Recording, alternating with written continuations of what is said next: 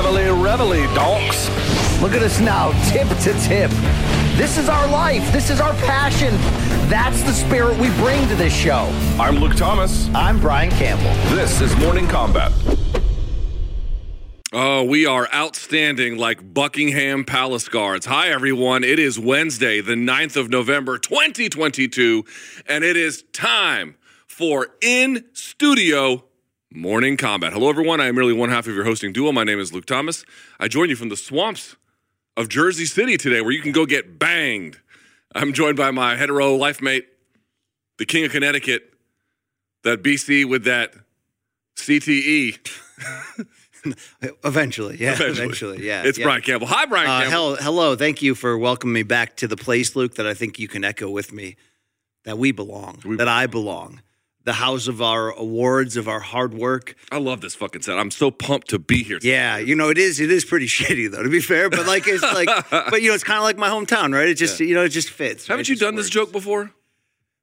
I feel like you've done this joke before. Is it a joke or is it, is it like my is it like a life emote? All right. It's just it's just you know, Cards on the table. How many gummies are in your tummy right No, now? look, I, I am a professional broadcaster, and this is a big fight week. So the last thing I want to do is compromise that and come out here and make this show all about me and drop a lot of shit jokes. When you know what the people really want this week? MMA in their face hole. Mm. They do. So you know, let let let uh let let let the let the real BC come out this week, okay? Okay. Mentiras. That motherfucker. Mentiras. Uh, what did you just call me? lies. I'm, I'm, you're, the bit about you not having uh, lies. like Neil Magny when my career's over, standing in the Hall of Fame. So, Luke, I am just, you know, Uh, all right. Well, we have a lot to get to today, so we're gonna get. Let's let's see. We'll talk about UFC 281. We'll react to. We had an interview yesterday with uh, the champ, Israel Adesanya. We'll talk about a that. fantastic interview. Let's be honest. We'll talk about it in just a second. We'll get to some fan subs. BC is going to go through his top 10. Now, how would you classify this? Top 10 MMA, MSG moments, something like that? Uh, it- this is in particular to the UFC with Okay. with you know the promotion back at the world's most famous arena. I do love the Madison Square. I love the magic, the mystery, the the feel of the garden. I was there for the first three UFC at MSG cards. There's been five of them in total. So why don't why don't your boy BC count down the ten biggest moments? Most of them I was front and center. So uh, it's going to be fun because you know it still matters to me. But let's shout out Bellator. They did have two pay per view cards there as well in recent years. they did. Real question, uh, good question for you. What is the best boxing fight you have personally seen there? It's a great question. I would go with Something with um, Miguel Cotto? No, I would go with the co-main event of Triple G versus Danny Jacobs in 2017. It was uh, Srisaket Sor Rungvisai and Chocolatito Oh. fighting 12 bloody savage rounds in their first, First matchup. one, yeah, say that was the first one. That was uh, that was hellacious, and it was uh, it was It was that good? Uh, that's better than anything else you've seen? Yeah, yeah. I mean, I've seen some good stuff. You know, I was at Cotto Co- Margarito too in 2011. That was like a party right there. It wasn't Whoa. competitive, but it was yeah. Yeah, okay, great. All right, we have a lot of stuff to get to today. So, thumbs up if you're watching on YouTube. Please hit subscribe. If you are new to the show, or I should say you listen on your favorite podcast platform, that's cool. Just give us a nice review there as well. We really appreciate that. Also, if you want to reach the show for today's fan subs for Friday's Dead Wrong, morningkombat at gmail.com is going to be the place to get that done. And of course, Showtime is the label that pays. If you want to get Showtime, you can get a 30 day free trial. If you like it, you can keep it. If not, you can bounce next week. As I've been telling folks, next week, don't sleep. Bellator has a legitimately Oh, very good card. Usman Nurmagomedov fighting for the the lightweight title in his weight division. The rematch between Corey Anderson and Vadim Nemkov. That's a solid ass card they've got. quick going. promotion here, okay? Quick promotion. And it, it's not about me. It's not about the hard 10 I'm putting together. And I won't be at Caroline's down the road here in Jersey City this weekend unless they really need me, Luke, to fill in for They somebody. really you know what I mean? Uh, but today, you're not just getting a live MK right now, folks, right? 281. Let's get fired up. Like, let's get freaky with it. Today at 3 p.m. Eastern, there's the type of conversating that two adults can do, like, you know, agreeing, Like two guys agreeingly. What's that word? Consensual Yes. there is some consensual talk that really only men like us can do. And so, how about a live pregame preview today, 3 p.m. Eastern, Yes. UFC 281? Let this be the appetizer for what's coming, okay? And, it, it's and it's coming on. So uh, be there. And then obviously, youtube.com slash morning kombat. We're going to get to some of our bonus stuff today, but we are going to be pumping that all week with reactions, interviews, big stuff. It's going to get big this week, Luke. Like I, don't- you know, I didn't know if you were ready, but I then I watched your interview with Izzy out of Sonia, and uh, you're ready. Sonia? You're ready. Well, that's I don't know if anyone's ever pronounced it that way. You I mean, I- tried. you tried during the I've. I've bumbled it a few different Yeah, ways, but I don't think I've ever said Sonia. Yeah. Red, like with Arnold Schwarzenegger and Red Sonja. Yeah, well, my loinya was fired up for you watching that. Okay. right, very good. Uh, BC, let's remind everyone today. Oh, and of course, the store, the store, uh, morningkombat.store. You can get all the merch. I've got the all the smoke merch on. I do like this hoodie. Yeah, I'm not representing any MK. Oh, my undershirt, but you don't need to see that. But uh, you know, the the myth.com, the Chuck. Yeah, he Chuck gave he gifted you with one. I have one. Grown I- men I are brought it. gifting each other with old guy hats, and you didn't wear it today. I know. I I did get a fresh haircut yesterday. That looks like you paid thirty to forty dollars, and it's 50, good. It's 50. a good ass haircut. Fifty haircut. Yeah, I'm, I'm pretty happy with it. 50. Okay. In, 50. in DC though, you couldn't. You know, In you- DC, this would have been like a hundred. Yeah, yeah, yeah. which is unfortunate, but that's just the reality. Um, all right, BC. I want to remind everyone now you don't have it in front of you here because we're on the road. Although you should have brought your travel packs. yeah. How about our next partner product that we use basically every day? How about Athletic Greens AG1? Uh, how about Just starting all reliable, really. Oh, reliable. How about starting your day and out of all of our days are executed the right way? Let's be honest. We all want to eat healthy. We all want to act healthy. We all want to live a healthy lifestyle. Yeah, we take we screw up along the way. But how about starting your day with a foundation? And that's one scoop of the magic green power powder. Put it in about eight ounces of water, whatever you want. Mix that up. I put it in shakes.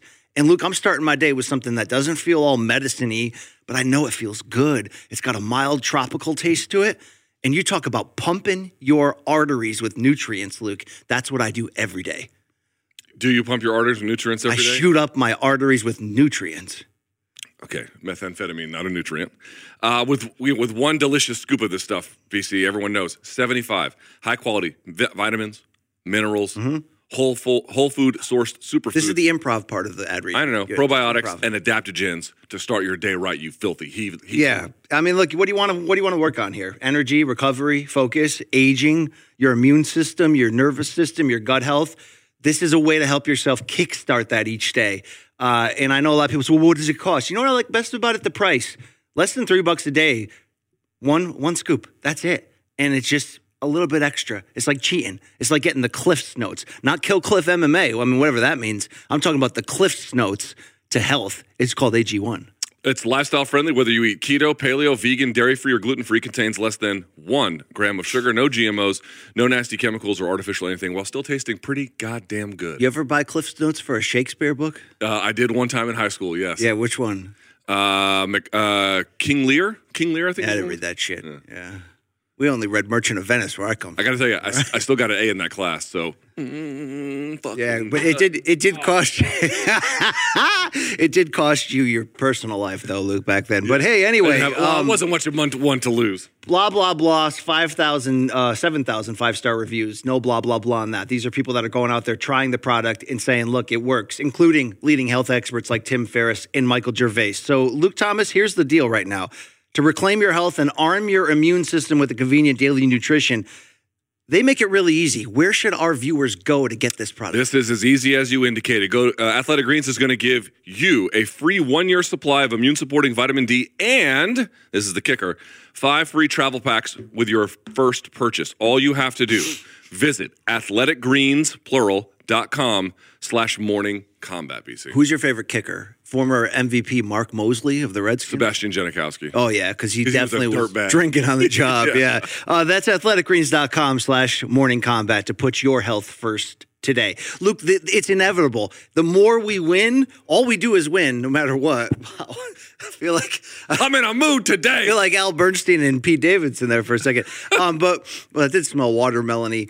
But um, you know, I don't really know where I was going, Luke. But it was probably going to be majestic. I'll tell you. What. Uh, well, let's do this before we get to topic number one. oh, it's it's ad reads. We have a we have to sell a lot of stuff to pay for the just, studio. This here, isn't okay? actually a thing that happened. BC joked before the show. He's like, "We should just do a show. It's nothing but ad reads with, And- with a few the- jokes in between. And the production crew goes, "We already do." Yeah, yeah. I was like, ah, "That's a pretty fair point." Actually. Well done, Long Island Luke. He's got a big concert coming up. He's going to see live again. Are you okay with that? I alone love you. I Alone tempt you. Ah. Fear is not the end of their song. Mm, mm, mm, Leave you here by yourself. Cha- Oh, okay. You're, dude, we should go karaoke and see who's worse. We should do MK karaoke in. I already did fucking in No, no, no. But like, we'll take it on the road. We'll bring our crew. If they can make, if, if there's a way to do Cannibal Corpse uh, karaoke, I'm down. All right. Probably at the Proud Boys meeting, they have that right. We could do stripped, raped, and strangled. That's one of All their right, great, this great tracks. People hate long intros, especially during a big fight week. All right. So let's so BC, let's, get to it right away. So before we get to topic number one, because it happened uh, yesterday and we were trying to rush to get it out the door, I got a chance to sit down with the champion, Israel Adesanya, in his mansion, which, by the way, we looked this up. There he is. We looked this up on uh, online. Do you know how much that home he is uh, renting costs to buy outright? Uh, it's in New Jersey. It's in New Jersey, yeah. At least nine hundred thousand. Okay, so how about 14 million? 14 million is the house that he is is renting. I'm not sure what it's costing him per month or however long he's renting it, but Is it the whole? Is that the CKB compound or is that Dude, Izzy's it house? was. Li- I mean, Brandon, the camera guy was there. Brandon, did it feel like you were in Little New Zealand?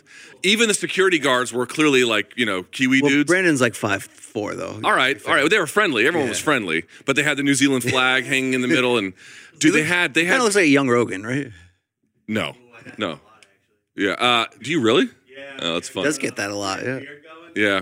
All right. Well, the point being is, it was this. It, it was this, this compound. It was this crazy compound, and you know you have to drive down like this this hill to get there. And there was he has security there now too because apparently it, that's a necessity. I mean, don't give people ideas, you know. No, no, no. Like, don't, yeah, don't go. Uh, that would be a bad idea. But the point I'm trying to make is, it was this amazing compound. Uh, uh, people were shitting on. You know, they're like, it's a little much with the chess pieces and everything. Yeah. Two responses to that. First of all, will you live a little? Huh? Is it that hard to once in a while gussy it up a little bit? It was a little bit dramatic. I agree, you know. But first of all, wasn't our house. Second of all, the production crew got there ahead of the before me and another producer got there. It was well there. staged. Yeah, and they set it up, and I thought it was a little dramatic, but in a good way. Actually, I, I really appreciated it. BC, you saw it. Your biggest takeaway from how he sounded, how he looked, what he was saying was what? I like the chest pieces. I wish you asked a little about the chest pieces, but that's another topic for another day. Uh, he came down shirtless before uh, when he because he, got up at 1.30 in the afternoon. All right. So he came down before and greeted everyone, and uh, I didn't notice it that big to be honest. In all, I'm joking, obviously. In all seriousness, this was a big get and a big chat ahead of arguably, in some ways, the biggest fight of Izzy's title reign. I mean, Robert Whitaker, former champion in a rematch, was certainly big too. But the threat here in the connective tissue of Izzy having lost to Pineda twice, including by stoppage the last time out, I love the way you handled it, Luke. You did it your own Luke Thomas way. You can keep telling the people that you hate doing interviews, but you do them and you're doing it and you're doing it well. Okay. Thanks, okay. Yeah. Thanks. But the, the thing is, uh, what did I get from this? A lot because Izzy's an interesting, deep cat. And to hear him talk about the duality of man and understanding the fact that you know he's a little bit of everything all at once which is maybe to some degree while while he's a big star uh, uh, but he's not looking for that. He hasn't maybe kicked through the door in people's you know front pages like a Jon Jones did originally. I think cuz he's kind of like a little bit of it all at once. He's a little bit of a troll. He's a little bit of I mean everything across the board. But what he is what I learned from this interview is he is dialed the hell in and aware of everything. It's not just the meticulous nature of his striking game, which is so well planned out, always make, you know, setting traps, all of that. And the way he even broke down the challenge of what Podeta could represent was interesting. But just the man, seeing him navigate and explain his reasoning uh, for the way he responds to questioning and stuff. Here's a guy who's mature, and you have to have a backbone that goes beyond like having a good chin to be a champion to put together five title defenses, obviously, and and you know manage all that stress and juggle it. But he seemed to be in a great spot entering, uh, uh, you know, maybe the most dangerous job. Betting odds wise, by the way, um, Izzy was an underdog for the first Robert Whitaker fight, but then he's been favored every single fight since then. And this is the closest odds that we've had. Is he he's still the favorite right now? He's still the favorite right now, but at minus, or I'm sorry, at like plus 145 or 70 or whatever Pineda is at Yeah, the moment. This is the closest betting wise that an Izzy opponent has been since he became champion. So, Luke, um, not only did I get the whole man, Izzy's really dialed in and he sees this well. He, that duality thing, I, I think he is a guy who wants to deliver revenge, you know, best served cold here and, and get this dish ready, Luke. I think he's coming in there looking ready, willing, able, planning on getting a stoppage. And I think that, you know, just on a very crossover casual sense, it's got to get you fired up from that idea. But it's like, he's not going to be reckless. But I think he's got his assassin's mind ready for what this challenge really represents. And it was interesting to hear the maturity in all aspects come out of him. Yep. He does it his own way. Yep. But this is a deep, this is a deep fella. Yeah, you just don't find a lot of prize fighters this this thoughtful. And you could disagree with things he said, or you can like him or like him. It's certainly up to you. But the level of detail and thinking through these problems is somewhat unusual. Now, BC, what was your favorite part of the interview, where he referred to the show as Combat Corner, which I don't mind. That's a real combat. co- There, uh, yes, there is. In fact, uh, that- that's not. Uh, he didn't pull that out of thin air. Or when he called you your guy, and I want to. I want to make a note about this. I purposely did not correct him when he said that. Yeah, yeah. Just so I could roast your Yeah. ass. I mean, that was a on great today's show. That was a great moment. If you missed it, it sounded like this. You I respect people like you who actually enjoy the game and respect the athletes, you know, rather than trying to get headlines. Everyone wants to be first. No one wants I don't do a ton of interviews. Yeah. You know what I mean? But I appreciate that. You you and your guy, you know, you, you do good work on on, on uh, Combat Corner. Yeah, morning kombat. Morning Kombat. It's okay. Corner, Yeah. Combat Corner is different. Yeah, yeah. Morning Kombat, yes. Yeah, we try. There you go. We try. So we try. depending on who you talk to, that's very famous, Luke. Um, although this interview, you did you named me, didn't you? Oh no, you didn't. Name No, I pro- well, I was going to, and then he did that, You and I was named like, me when you were on Sean O'Malley's podcast the I other did. day. I, I did. did. catch the, the uh, a lot of that. I was like, oh shit, he's actually putting my name out there. But yes, depending on which famous person you're talking to, Rogan, Demetrious Johnson, you know, we've got footage of it all. I'm either your boy, your co-host, your bitch, that other dude, or that filthy casual, or the boxing guy who's also a filthy casual. But uh, you know, but. Uh, I don't mind, Luke. I, I don't mind being the. But see, uh, here's the here's what people don't realize. The pimple on had- your if- ass? here's the thing: if we had flipped this, and you did an interview with, let's say, Andre Ward, yes. he, it would be the exact same thing. He'd be like, "Oh, what's up, Brian?" And then he'd be like, "Yeah, that other dude you do the thing with." Yeah, so like, yeah. it's magnified in MMA because we do a lot of MMA. But if the roles were reversed, it would look exactly the same in boxing. I, I, I respected though um, the respect he has for you, and as he's right, since launching his YouTube show and stuff like he doesn't do a lot of interviews. I know he was in Ariel's studio, and maybe he's got one or two other big ones, but uh, he th- this happened because he respects your game, Luke Thomas. also, I've been relentlessly positive about him for six years. I mean, event- one day he'll turn on you, like all fighters inevitably do. He might, he might. When he's an aging fighter and you pick some young gun to knock him out or something. But no, um, look, th- seriously, all pleasantries aside and jokes aside, I did get a lot about where he's at. Did Did you catch that same feel that he could not like? We talk. What's the biggest storyline or narrative coming in? It's Izzy's facing the last guy to beat him, and the, then they beat him by knockout. It was it was one year before Izzy's UFC debut. Yes, Izzy was ahead in that fight. I did watch the, their kickboxing rematch, but uh, he got he got knocked out. So that's the prevailing storyline. But I think part of us want to go, you know, how different are they from uh, as fighters today? They're fighting in a different sport, and you guys talked about that and you summed it up well. But I think from a macro point, we do want to kind of stress on that, like you know what type of receipts are left or what how will that affect the fight at all? And naturally we can say no izzy's too much of a professional. He's not like there's not like footsteps in his head. He's not afraid of potato all that. I think it's absolutely the opposite. I think he's so dialed in that what i just said a few minutes ago i think he's looking at this as the best way to show people where I actually am today and you know why my skill set's better in this sport and just the fact that I know I'm I'm ahead of this guy. I know it. So bring him in here, bring him into my deep waters and I'll knock him the F out. That's why I've been saying for weeks that if you are a person that watched Izzy Cannonier and you didn't appreciate the craft and the art and the skill of what he's doing and you're maybe more of just the I want the bang for my buck, then you probably booed him and talked bad about him online. But this is the fight, Luke Thomas win or lose, by the way, for Izzy, and the odds tell you that it's in play for both here. This is the fight where I think we the the, the Kelvin Gastelum in him comes back out again because it's going to have to. It certainly But could. I also think he wants it. He wants to do that. You know what I'm saying? Yeah, I think there's a part of him. My my takeaway from this was that basically just like yours, which was that he recognizes he lost to this guy. I don't th- I don't- think he feels like the first fight was a fair determination of things, but he recognizes he made a mistake and got clearly viciously KO'd by him in the second fight.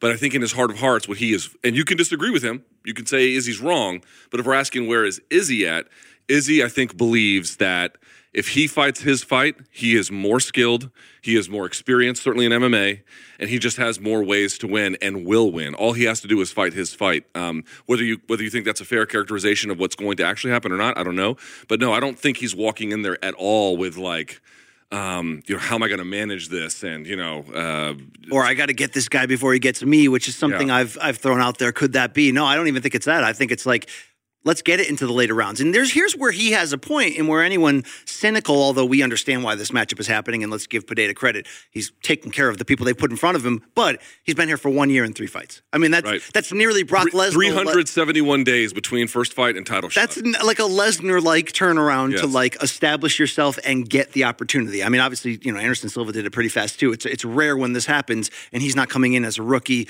but he's also not coming in as a finished product, Pineda. So when Izzy says, "Okay, great," but like, let's see him in rounds four and five. I got those same questions too. I, you know, and and and maybe that is potential. I mean, did you hear him too? He tried to no sell it, but when you brought up the idea of of this fight going to the ground or the wrestling, he was just like, "Oh, me wrestling him. That's an interesting idea." yeah. I, I, Yeah. I, I, there, you know, that. Although he did, I was- that was a little tell. Was not a little tell. A little bit, a little, bit, tell, and then also I was like, "Well, I try because you can't ask him a, a head-on question; he'll never answer it. Yeah. You have to find an unusual way to force him into that. So that's what That's I tried to. that's what real scumbag MMA media. did, yeah, right? I was having a scumbag moment there. But what I tried to ask him was, what would you rather do? Like, give him two choices and make him pick one. And by virtue of how he picks it, he's basically giving you the answer you would want anyway. And was like, would you rather like prove your kickboxing is better and then knock him out on the feet, or some kind of finish on the ground, like a ground and pound? And he was, and then he actually sort of gave an answer about it, and then was like, what about if I snatch his throat?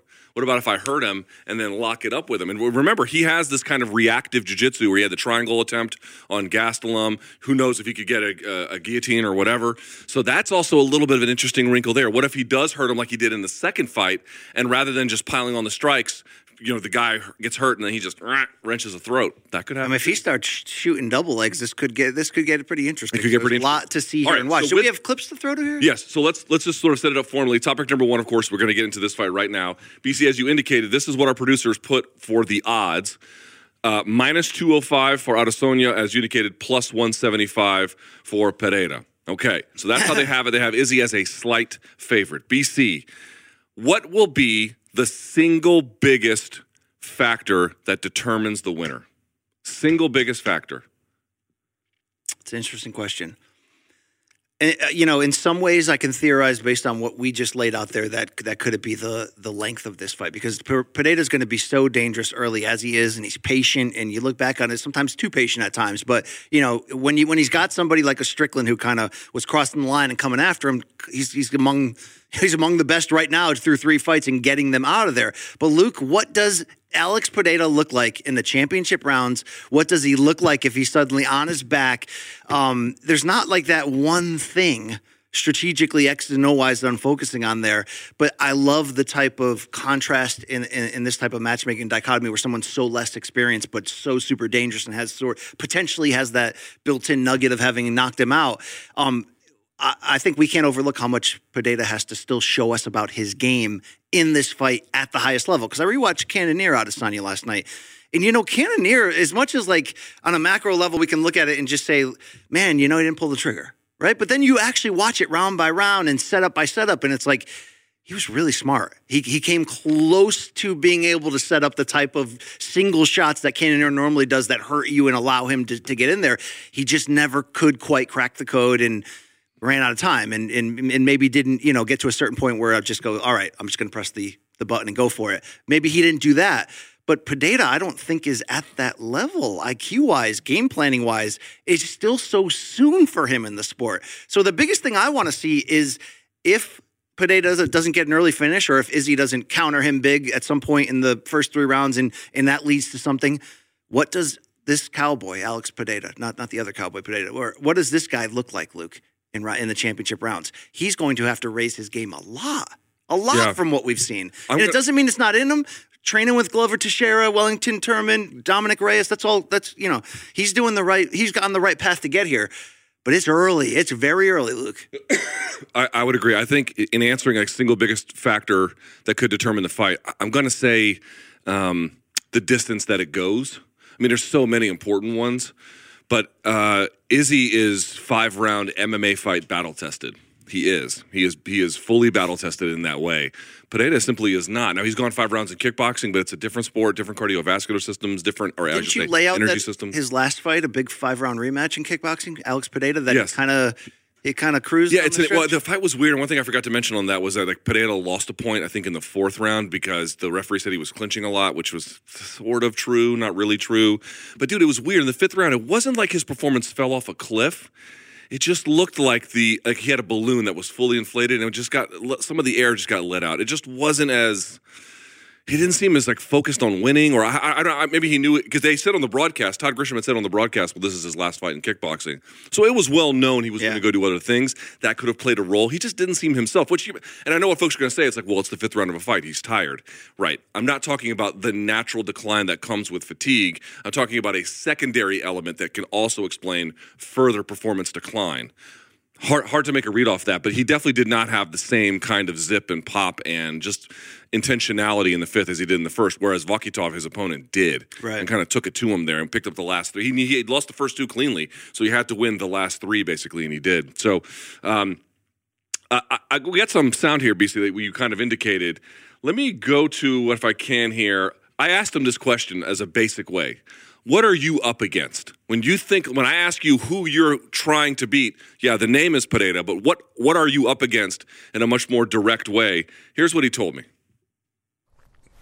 What are you up against in Alex Pereira? When you size him up, tell me what you feel like you're facing here. That's a good question. What do I feel like I'm facing? When I size him, I haven't seen him yet this fight week. I can't wait till I see him. When I size him up, um, a really good kickboxer with some good, I guess, grappling defense. Because I've seen in the Bruno Silva fight and his first UFC debut, he, you know, he did the right things that I do as well to get to get up and get back to the to the game that he's good at. Um, and lately, just he's getting confident. I'll say that he's getting confident. Yeah. What do you think, BC? He is gaining confidence. Like we're talking about Izzy's mind state. I obviously, you know, he doesn't speak English. So I haven't had a chance to interview Pereira. He, he seems dialed the fuck in too. He is, and he's got the power to get you out of there, and he's got the right setups and technique to do it. He's made an, a really nice transition from kickboxing to a fairly high level of MMA. Is the Sean Strickland fight a little bit of fool's gold? Was that somebody? Yeah, dude. I- Let, us talk about the, the because look, look Yeah, I want to talk about that. Weili versus Andrade. Remember that fight in China when Yep. Zhang Weili won the title? I remember thinking of that moment. I don't actually know if Jung Zhang Weili's as good as that moment was. That moment was so special. First Chinese champion on home soil. It was just like ridiculous, right? Andrade fought, who's who's an aggressive fighter to begin with, fought reckless in that first 30 seconds and got served. Strickland did a softer version of that, right? Yeah. So what Strickland basically did was when you look at his strategy, and Strickland's a talented guy. You know, you can say what you want about him as a person. He's unusual, but he's a talented guy. He trains with a good team. He has a very good coach. Like he is a good combat sports athlete. But his whole style of putting his hands in front like this to catch everything, what did he get finished with? The left hook, which is a big power. But if you're constantly putting, and it wasn't just, it wasn't this. It was two hands in front. He just left a giant gaping hole. So what you notice is Pereira will he has a good jab to the body. He jabs to the body. The hands come out. The hands come out. The hands come out. And then Pereira kind of looks like he's going to go that way, and then just whips one around the corner.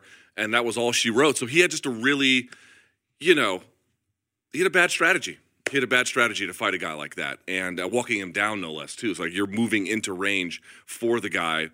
That's another part about Pereira. A lot of guys don't know how to command range and keep it and understand where their space is. That dude does. That dude does. He has a very good understanding of that. So when he was walking into it, Pereira was like, "Okay, here it comes, knuckle sandwich." You know. Um, so you know, is it fool's gold in that way? It's a quality win. It's a very high quality, Oh, it's yeah. a quality win over a quality opponent. But that guy that he fought that night, Pereira, that is not who he's fighting on Saturday. Absolutely. Not even close. That would be my my distinction there. Yeah, yeah, I'd agree with that. A um, lot that that he has to show us. Uh, he has shown us a lot in small spurts, though. What are, what, what are what are what are some negatives that Pineda has shown us? Has it just been that there's certain things we don't know yet, or has there been anything in the three fights that you saw that's sort of like, well, he's behind on this, or that's going to evolve over time, or So one thing he is, he, this is part of his style where he has uh, not quite adapted to kickboxing. He is still a little bit used to guys coming up to him like this. I feel like. Um, and he is. Here's one thing he's very good at that doesn't he doesn't get a lot of credit for. He used to shell up like this. In fact, we talked about it with Izzy, and now you'll see him like watching the Bruno Silva fight. A lot of the punches that Bruno did land, they landed. They made connection to the opponent, but you can watch Pereira kind of roll with him a little bit and move with him a little bit. One thing I would say is I feel like when he gets up against the cage, his cage defense is poor. Right up when he's up when he's here in terms of like managing and getting out of the way because Izzy does this too. Well, the, Tyson Fury, Tyson Fury had who was it? Uh, not Otto Wallin, but the other guy that he fought between the Wilder fights. Uh, Otto Wallin and who was the other one? not Sefer Seferi.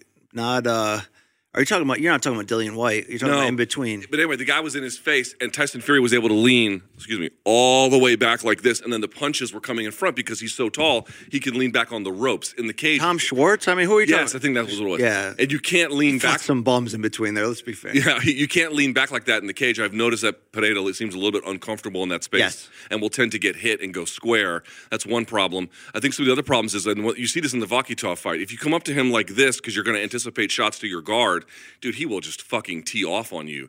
Um, Vakhitov showed that if you can lead with, you can draw out a reaction and then lead with a jab. He is he can be hit almost every time. So that's the Again, biggest easier said than done. We're talking about elite fighters who can do this, but that is a weakness. It's like remember they're different fighters, different scenarios. But when Shane Carwin was coming on and won the heavyweight interim title and was knocking every single person out by first round, a KO. It's sort of like if you enter into the strengths of him, he's as good as anybody in the game right now. Could Pereira become champion on Saturday? Absolutely. The betting odds show that this has potential to be a very difficult fight, a potential war if it goes that way. But man, does Pereira have to show us certain things that he just hasn't been forced to or hasn't Right. had the chance to. Right. And I want to see if Izzy ends up wrestling uh, because he wants to or needs to. I want to see what happens if Izzy gets rocked early in ways that we haven't really seen him hurt since like what the gas. When's the last time Izzy was hurt? The Gastelum fight. Like hurt, hurt. yeah. Visibly rocked Gastelum fight. I mean, certainly against. Let's never forget Blachowicz did certain things with the jab and the hard kicks that that gave him in the And edge. obviously, there, you know, controlled him on the ground completely. There is that as well. Uh, but like hurt. No, that's another thing too. Like we never talk about this, dude. Izzy's strength of schedule in terms of just how frequently he fights and never gets injured.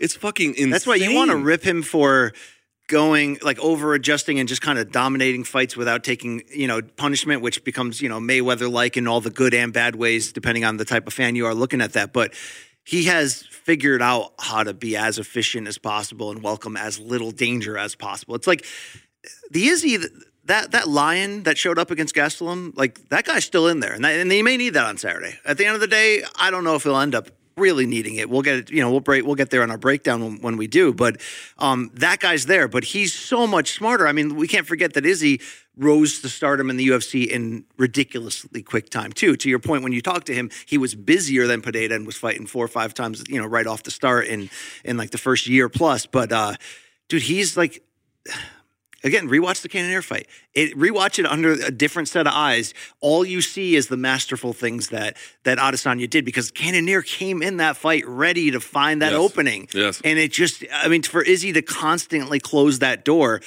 can he force can Izzy force Pereira out of the rhythm that makes him comfortable as a striker. I mean, he is so dangerous. You like the way he sets up his his hand, his his punching, you know, early on in his MMA career. But what if Izzy closes all those doors? Will we get a reckless Alex Pereira? Will we get a frustrated one? What is that going to look like? There's a lot. There's a lot I need to see here. Just like on the flip side, what if Izzy gets clipped and dropped in round one? It's been a long time since he's had to be that lion. Yeah. But we know it's there. Uh, let's go to some of these other clips we have here. So there's we're not going to get to all of them, but one of the ones I like that I'd like to hear about was, of course, the impact from, or I should say, how, how he feels anyway about the first two kickboxing fights that he had. How does he reflect upon them, having to go over them all the time? Here's what he said. Skills wise, not emotional wise. Skills wise, a little bit. I don't bank too much on it because we've both evolved. We've both evolved. And also, that was kickboxing. The gloves were different. My frame was different. I watched. I watched the Much thinner. Yeah, I watched the first fight. I was hitting him with some shots, and I'm like, you know, he's eating them. It was eating them. Second fight, he didn't eat them so well. He almost got put away. Mm. It's different this time. It's been five years, bro. I've I've I've evolved, and so has he. But this is a different game. This is mixed martial arts.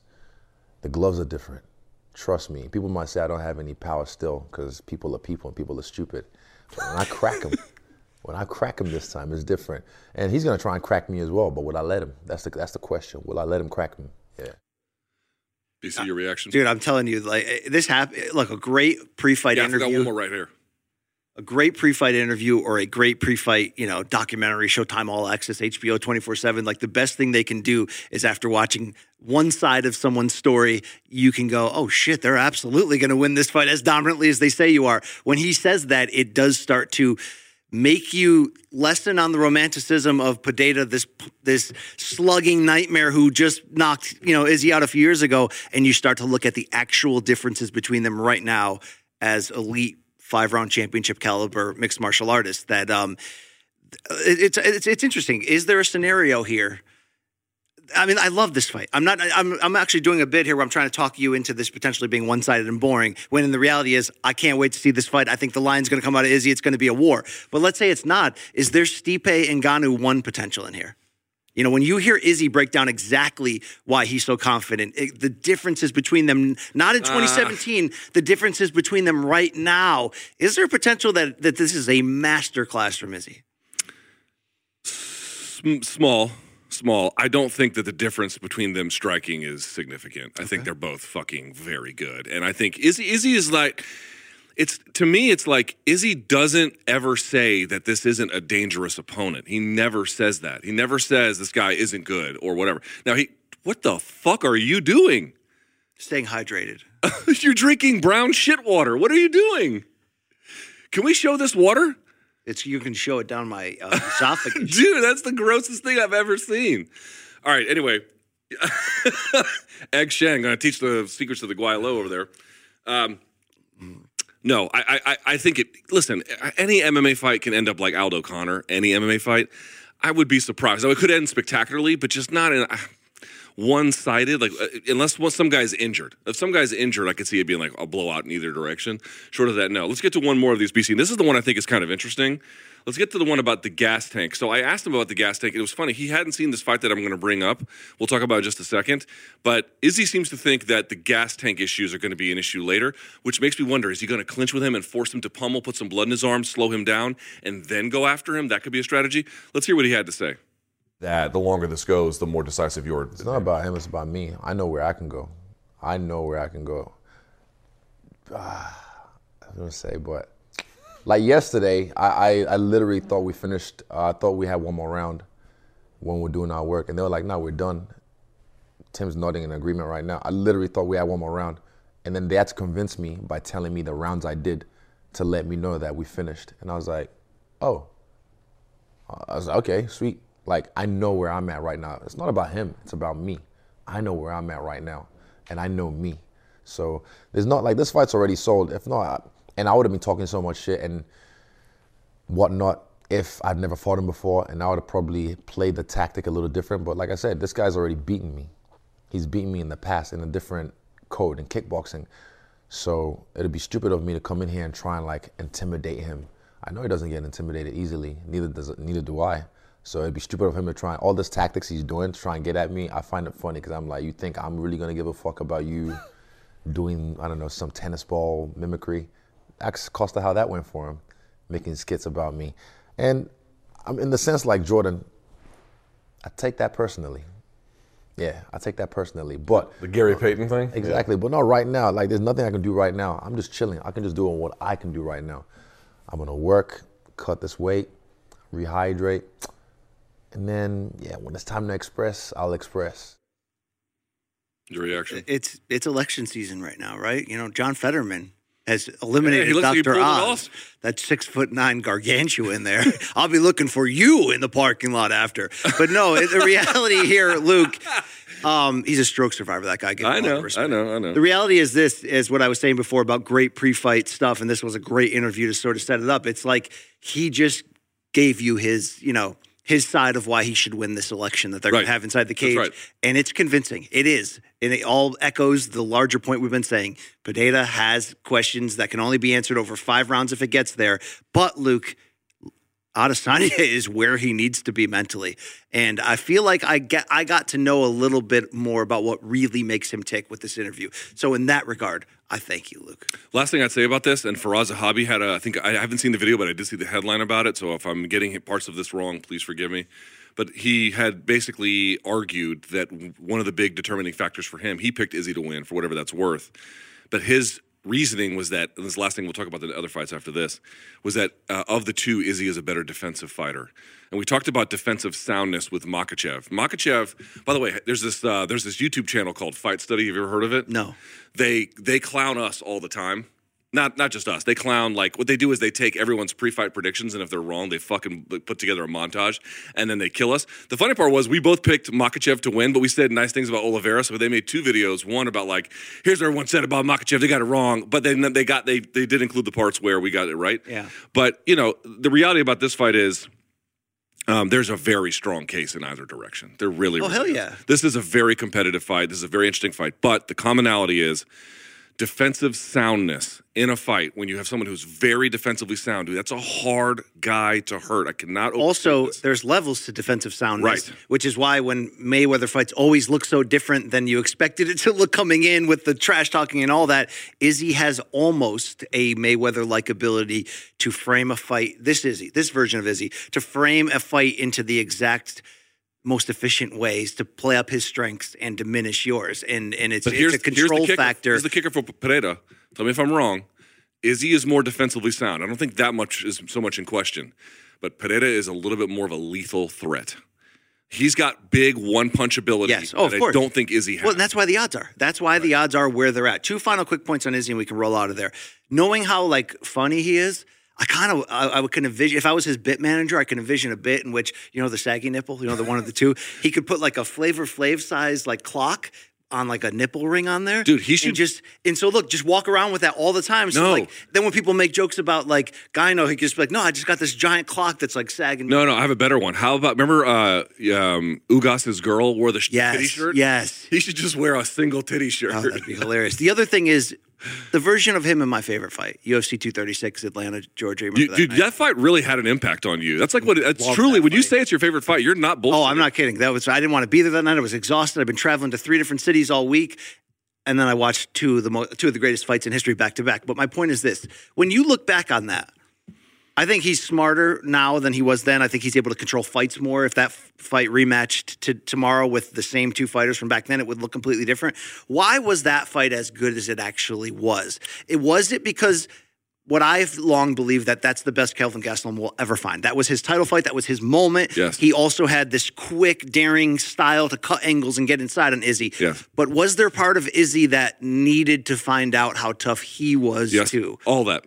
So I think one that is one of Gastelum's better performances, and it's a shame that you, you always want if you're a fighter. I'm going to guess certainly I've never been one, but I think that they would say that they would like to have one of their better performances be in a win. Right. And then sadly for Gastelum, it's not a win, but it's a very, very commendable performance. And you were exactly right.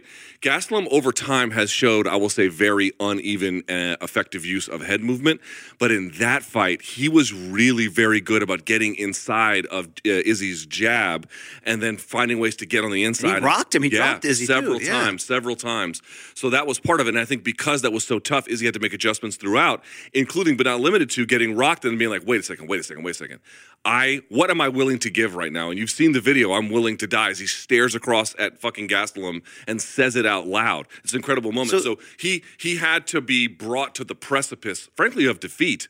Or death to in some weird call. ways, and of death too. You know, like in I mean, it's obviously life and death in there because of the dangers they face, but of of just getting to that point and then being like, oh, I can swim here. This is fine. So that's why I called him first circle. That comment that closed the last sound drop before he said, "If I let him, if I let him hit me."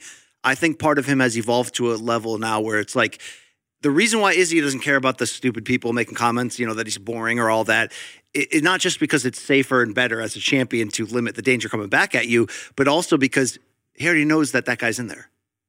The guy, the version that Izzy was against Gastelum, he knows if any of these guys along the line can cross that line and pull him into that, he's going to be fine. So I think that's why it's easier for him to be in such a strong mental place right now. Of sort of like, oh, that all that all that noise, yeah, whatever with that. You know what I'm saying? Like, mm-hmm. and it's and it, like he he knows that if shit gets hairy, even with Alex Pereira, he's he's Adesanya's been there before. Adesanya. Yep, he's been there before, Luke. All right, let's talk about this now. Since I spoke to one champ, you spoke to another. Topic number two Carla Esparza taking on Zhang Weili. Now, as it stands today, boy, this is amazing. The champ sitting at a plus 265. Can you believe it? Zhang Weili at a minus 320, BC. Now, let's start the conversation here. You spoke to Carla Esparza, all right? How much are people dismissing her chances? Because Dude, it's out of control right, now. Right, hold on. right?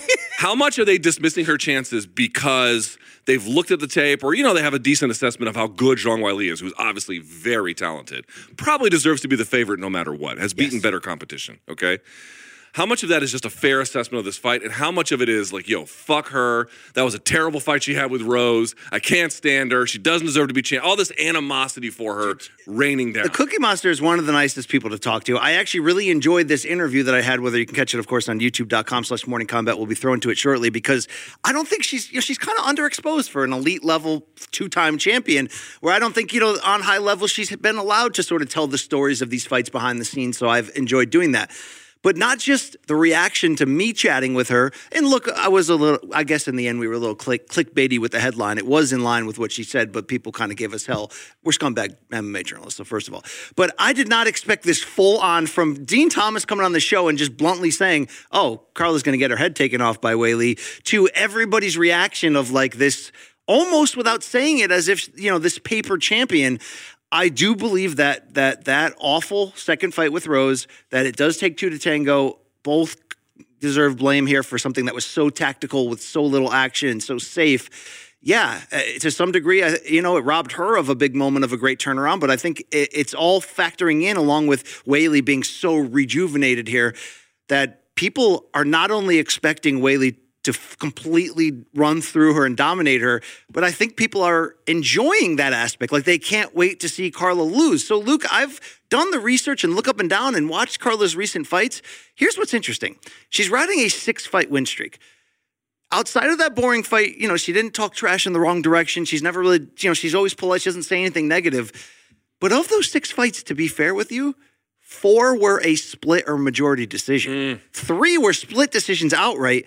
And she was the betting underdog, like she is in this fight, for five of those six. Jesus. So, look, there's three split decisions out of six. So there's, there's been some sort of not luck, but you know, good good karma and momentum that she's riding to be able to be in these close fights and just get the nod. But it does factor in together to be like, I don't think we've seen a champion in a while that have been this much maligned. And I didn't think it would be her, right? It was easier to malign Nicco Montaño because we didn't know a lot about her. Like it was kind of lame how that title belt came together. And then they just stripped her because she missed weight. Same thing with GDR, although let's give Germaine de Randamie credit for coming back around and she's proving she's a great fighter. Um, but people like, people aren't talking about this fight. And people are not talking about anything when they are talking about this fight beyond Weili getting a big time finish, Luke. I have to be fair and say that's a large amount of disrespect for a very good fighter in Esparza who has had to tiptoe to get to this point, but she's here, Luke, and she's a, a nice person. But um, you know, with that said, I bet we're both going to pick Weili by stoppage, aren't we? Uh, well, I mean, Aren't listen we- to this Aren't we just streak. hypocritical? Yeah, dick hold on a sec. bags? she lost twice to Suarez and Gade- uh, Gadelha, or however you say your name, Gadelha. Claudia, you talking about? Claudia Gadelha, yeah, excuse me. And then she beat Jandiroba, Grasso, Michelle Waterson Gomez, Rodriguez, Yan Xiaonan, who she stopped in the second round, and then had the terrible fight with Rose Namajunas, but technically was the winner there, although it's hard to call that really a, a clear and decisive win.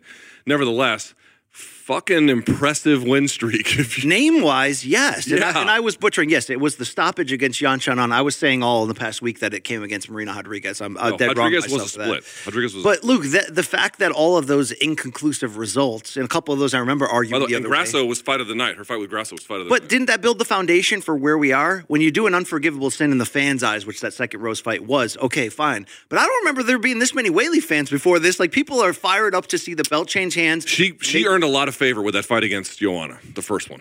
She learned to earn True. a lot of favor. But like the, I went back and watched Rose versus Weili too, and I mean they were the fans were booing that shit leading up to the oh yeah, they're fickle. the decision They're and fickle. when she put the belt around her waist. So hey, let's hear what she has to say about this shit. All right, Let's we got a couple of clips here, so let's talk about this very quickly. Um, she's going to talk about first on the disappointing win she had versus Rose in the last fight.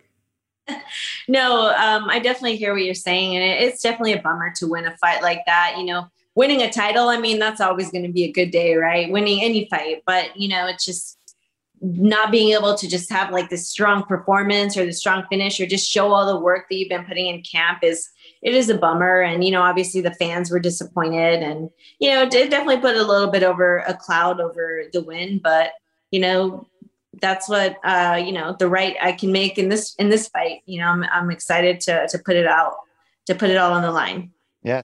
Look, she's 35 years old. She's a two-time champion in the in on the women's side in the best and deepest division. She has to be on. I don't know if it's a Mount Rushmore, but when I, when we look back at this era, which is still going, the, the, the, this division started December 2014 with the with the TUF finale. Right, the champion was crowned. It was Carla that night. She's still the champion. In between, it's been like this group of Rose, Weili, Joanna, Carla, Andrade. They've all fought each other a ton of times, and they always, except for this last one between Rose and Carla, make magic. Get, I, it's weird. People, it's like she's so like at the same time looked over or underrated. Luke, is she overrated or underrated as a fighter? I can't figure it Carla? out. Carla, yeah, Massively underrated. Massively underrated. But the thing is, like here like certain kinds of fighters wins inspire how do I say this? They boost morale. Right? When when she has this like blood and guts affair, people are gonna like that more. And then she has, by the way, gotten better. If you look at the two Joanna fights, she's clearly gotten better when she finished Sean on, she looked like a destroyer. destroyer, but like she just has this way of boosting adoration for her. Whereas Carla has had to scrape and collect and save and you know penny pinch to get these wins. So the runs aren't as equal in that way. They don't they don't inspire confidence uh, as much as they should. And even the Yan Xiaonan win, which was a dominant win by Carla, they're like, oh well, Yan's takedown defense isn't great. She's a much better striker. You know, she just took advantage of that. It's like yeah, well, you can only take advantage of that if you're real fucking good in the other departments. Like you got to be you got to be a very good fighter to do that. So some people's wins and by the nature of the competition themselves, they just boost morale, they boost confidence, they boost adoration. And Carla just doesn't have those wins. She just We're, doesn't. we're going to break this fight down this week ad nauseum, but does she have the striking to stay with Weili here? Because a lot of people are talking No, about what no. Weili's if, if it improvements on the- stays on the feet, she loses. Okay, She loses, for sure. And I can't wait to break down what it's going to look like on the ground. But let's hear one more from Carla. I asked her about Weili's style and how she feels these match up together or contrast each other. Let's hear Carla. I mean, I hope they contrast so that I can go in there and get that finish. But I mean, um, just watching Weili, you know, over this last, you know, year or two, like seeing, uh, seeing her grappling game evolve and, um, you know, she's always been strong. She's always had great striking, but I think she's becoming a lot more well-rounded and her grappling's getting a lot better. So, you know, I guess it's just a contest of who's going to be better where. And, you know, I feel like game plans and will, you know, the ability to execute them kind of, you know, make the fights. Uh, look, some. There you go.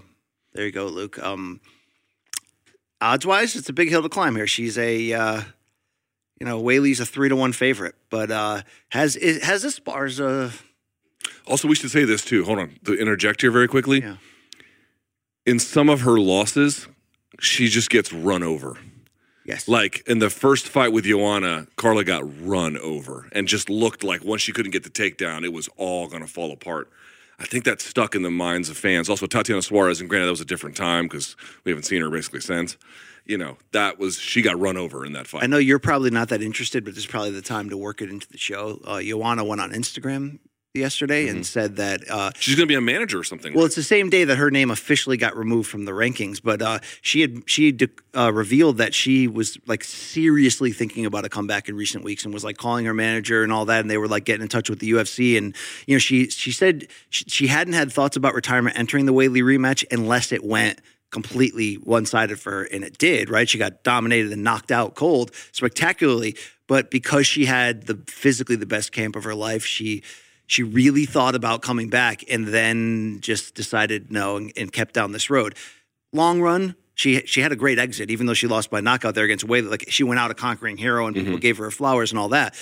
Are there any other matchups in here separating the personal of Joanna, which we, we couldn't be more bipolar? you can get to the point.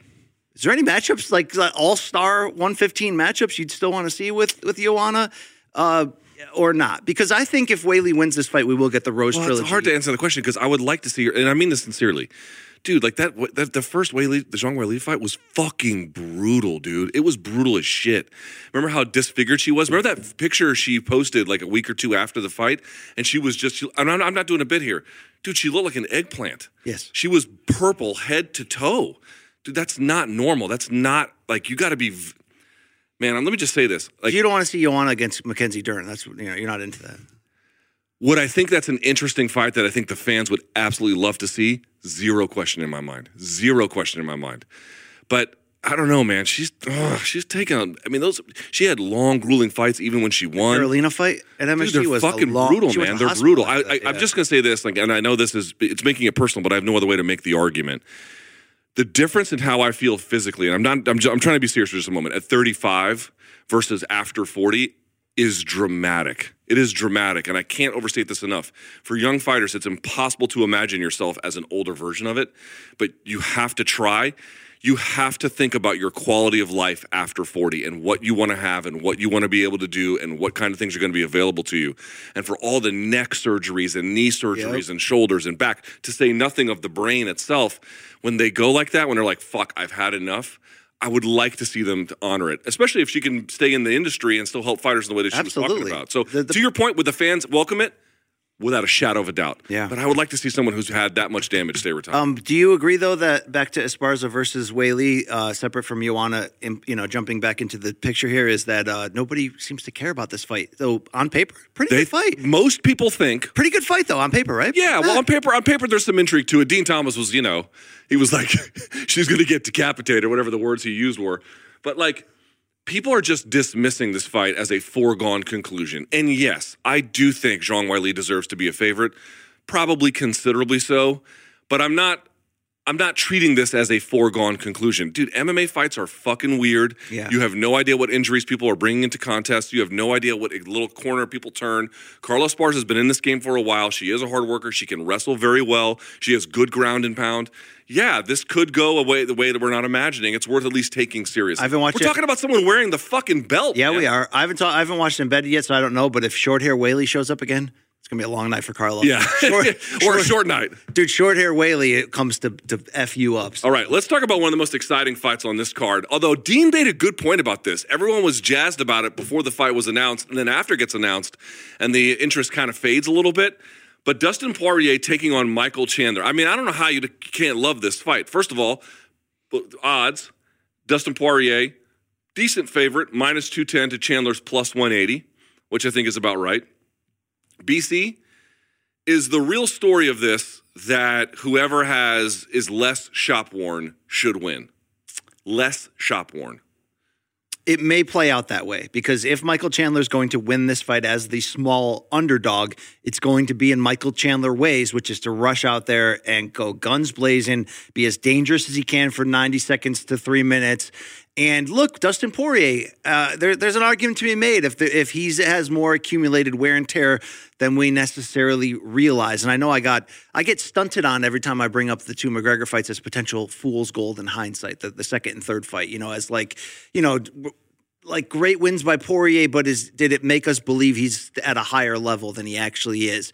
Um, he you can you can hurt Dustin Poirier any version of him with quick hand speed and, and power. So it is in play that Chandler can get an early knockout and has nothing to do with shop warranty, but yet at the same time that's a big part of it. But I want to romanticize a different angle and how to frame this fight. Are you with me here? Yeah, let's do it. Because when Islam Makhachev fought Charles Oliveira, I think rightfully some of us as media members, and I think you were the first person, or you or Chuck said this on our air, and I was like, that's right. You know, it's the old guard uh, uh, against you know Oliveira representing in his late career turnaround.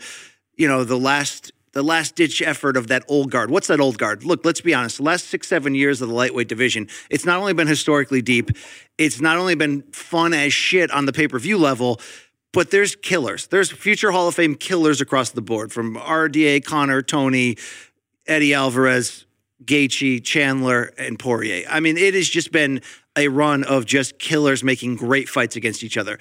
But when Islam beat Charles, it and Charles obviously in that mix, it look it felt Luke like even though they're close in age, Islam and Charles, it felt like the new generation of hammers is coming, like the first Ice World Hoth scene in episode six, right? They've taken over. This could feel like because it's the only combination we haven't seen, more or less, of all these great action stars that have reigned over this division. This could be the last stand for these guys, meaning they're going to come out here and bang Chandler and Poirier. The winner is going to have a strong argument in the title chase because Makhachev's got the belt. It could be Alexander Volkanovski next, and he's campaigned for it. And Dana seemed to be like, okay, you know, that's certainly an option we can do. But I'm here to tell you, if Chandler comes out here and knocks out Poirier, he's going to get the title fight. It, it, just sometimes that's the way the UFC goes. So, Luke, is there is is there more to that romanticism of that gone by era that this could be? You know, we just saw the changeover. Oliveira gave way to Makhachev. This new era of Tsarukyan's and all these guys are here. But is this the last two old cowboys from this stage that are going to face off? for for is this the last chance any of those names I mentioned are going to fight for this title? Seems like it could be. Seems like that's very much on the table. Um, I, I, agree with your assessment in totality. Um, hard to know if this is actually the Swan song, but it sure does feel like it, doesn't it? I mean, everybody fought each other with the, you know what I mean? Right, of those, right. Of those guys I mentioned. Yeah, Tony is where he is at this point, which I think is you know probably closer to the way out than uh, he has been in some time. Um, Gaethje's still around, but we've seen him tested against the top, and it didn't go all that great. Seen him lose for the title twice in recent right? years, so he's yeah. kind of now. Khabib is gone, so that opens up the division a little bit. You think, but then Makhachev does what he does against Oliveira, and that seems to seal it right back Competitive up. Conor is gone. Two hundred sixty-five pound Conor. Is yeah, two hundred heavyweight Conor is still quite around. Um, yeah, I think it actually could be. It really, really could. I think this is an interesting and and kind of again, Makhachev was sort of the bookend or like the harbinger of hammer doom that's coming down the pipeline. And then this kind of tells you like these guys are, you know, they've they're close to retirement. I mean, Michael Chandler not here for a long time, here for a good time. Dustin Poirier getting close to 35 at this point. So, and by the way, I, mean, I want to go through this very quickly. If just just listen to the names that fucking Poirier has fought since he's been in the UFC. By the way, making his WEC debut in 2010, so he's been with Zoo for that long. Made his UFC debut in January of 2011. So upcoming here in January, be what 12 years he's been in the UFC, 12 fucking years. Josh Grispi, who at the time was a big name. Some other ones here: Max Holloway, he beat or he fought Chan Sung Jung, Cub Swanson, Diego Brandao, Conor McGregor, Carlos de Ferreira, Yancy Medeiros, Bobby Green, Michael Johnson, Jim Miller, Eddie Alvarez, Anthony Pettis, Gaethje, Alvarez, uh, Holloway, Nurmagomedov, Hooker, two McGregor fights, and then Oliveira. Dude, he has fought every fucking body looks good. who mattered. Yeah, everybody who mattered. And, we could do another beat- resume review on him. and Another beat, one. and beat the vast majority of them.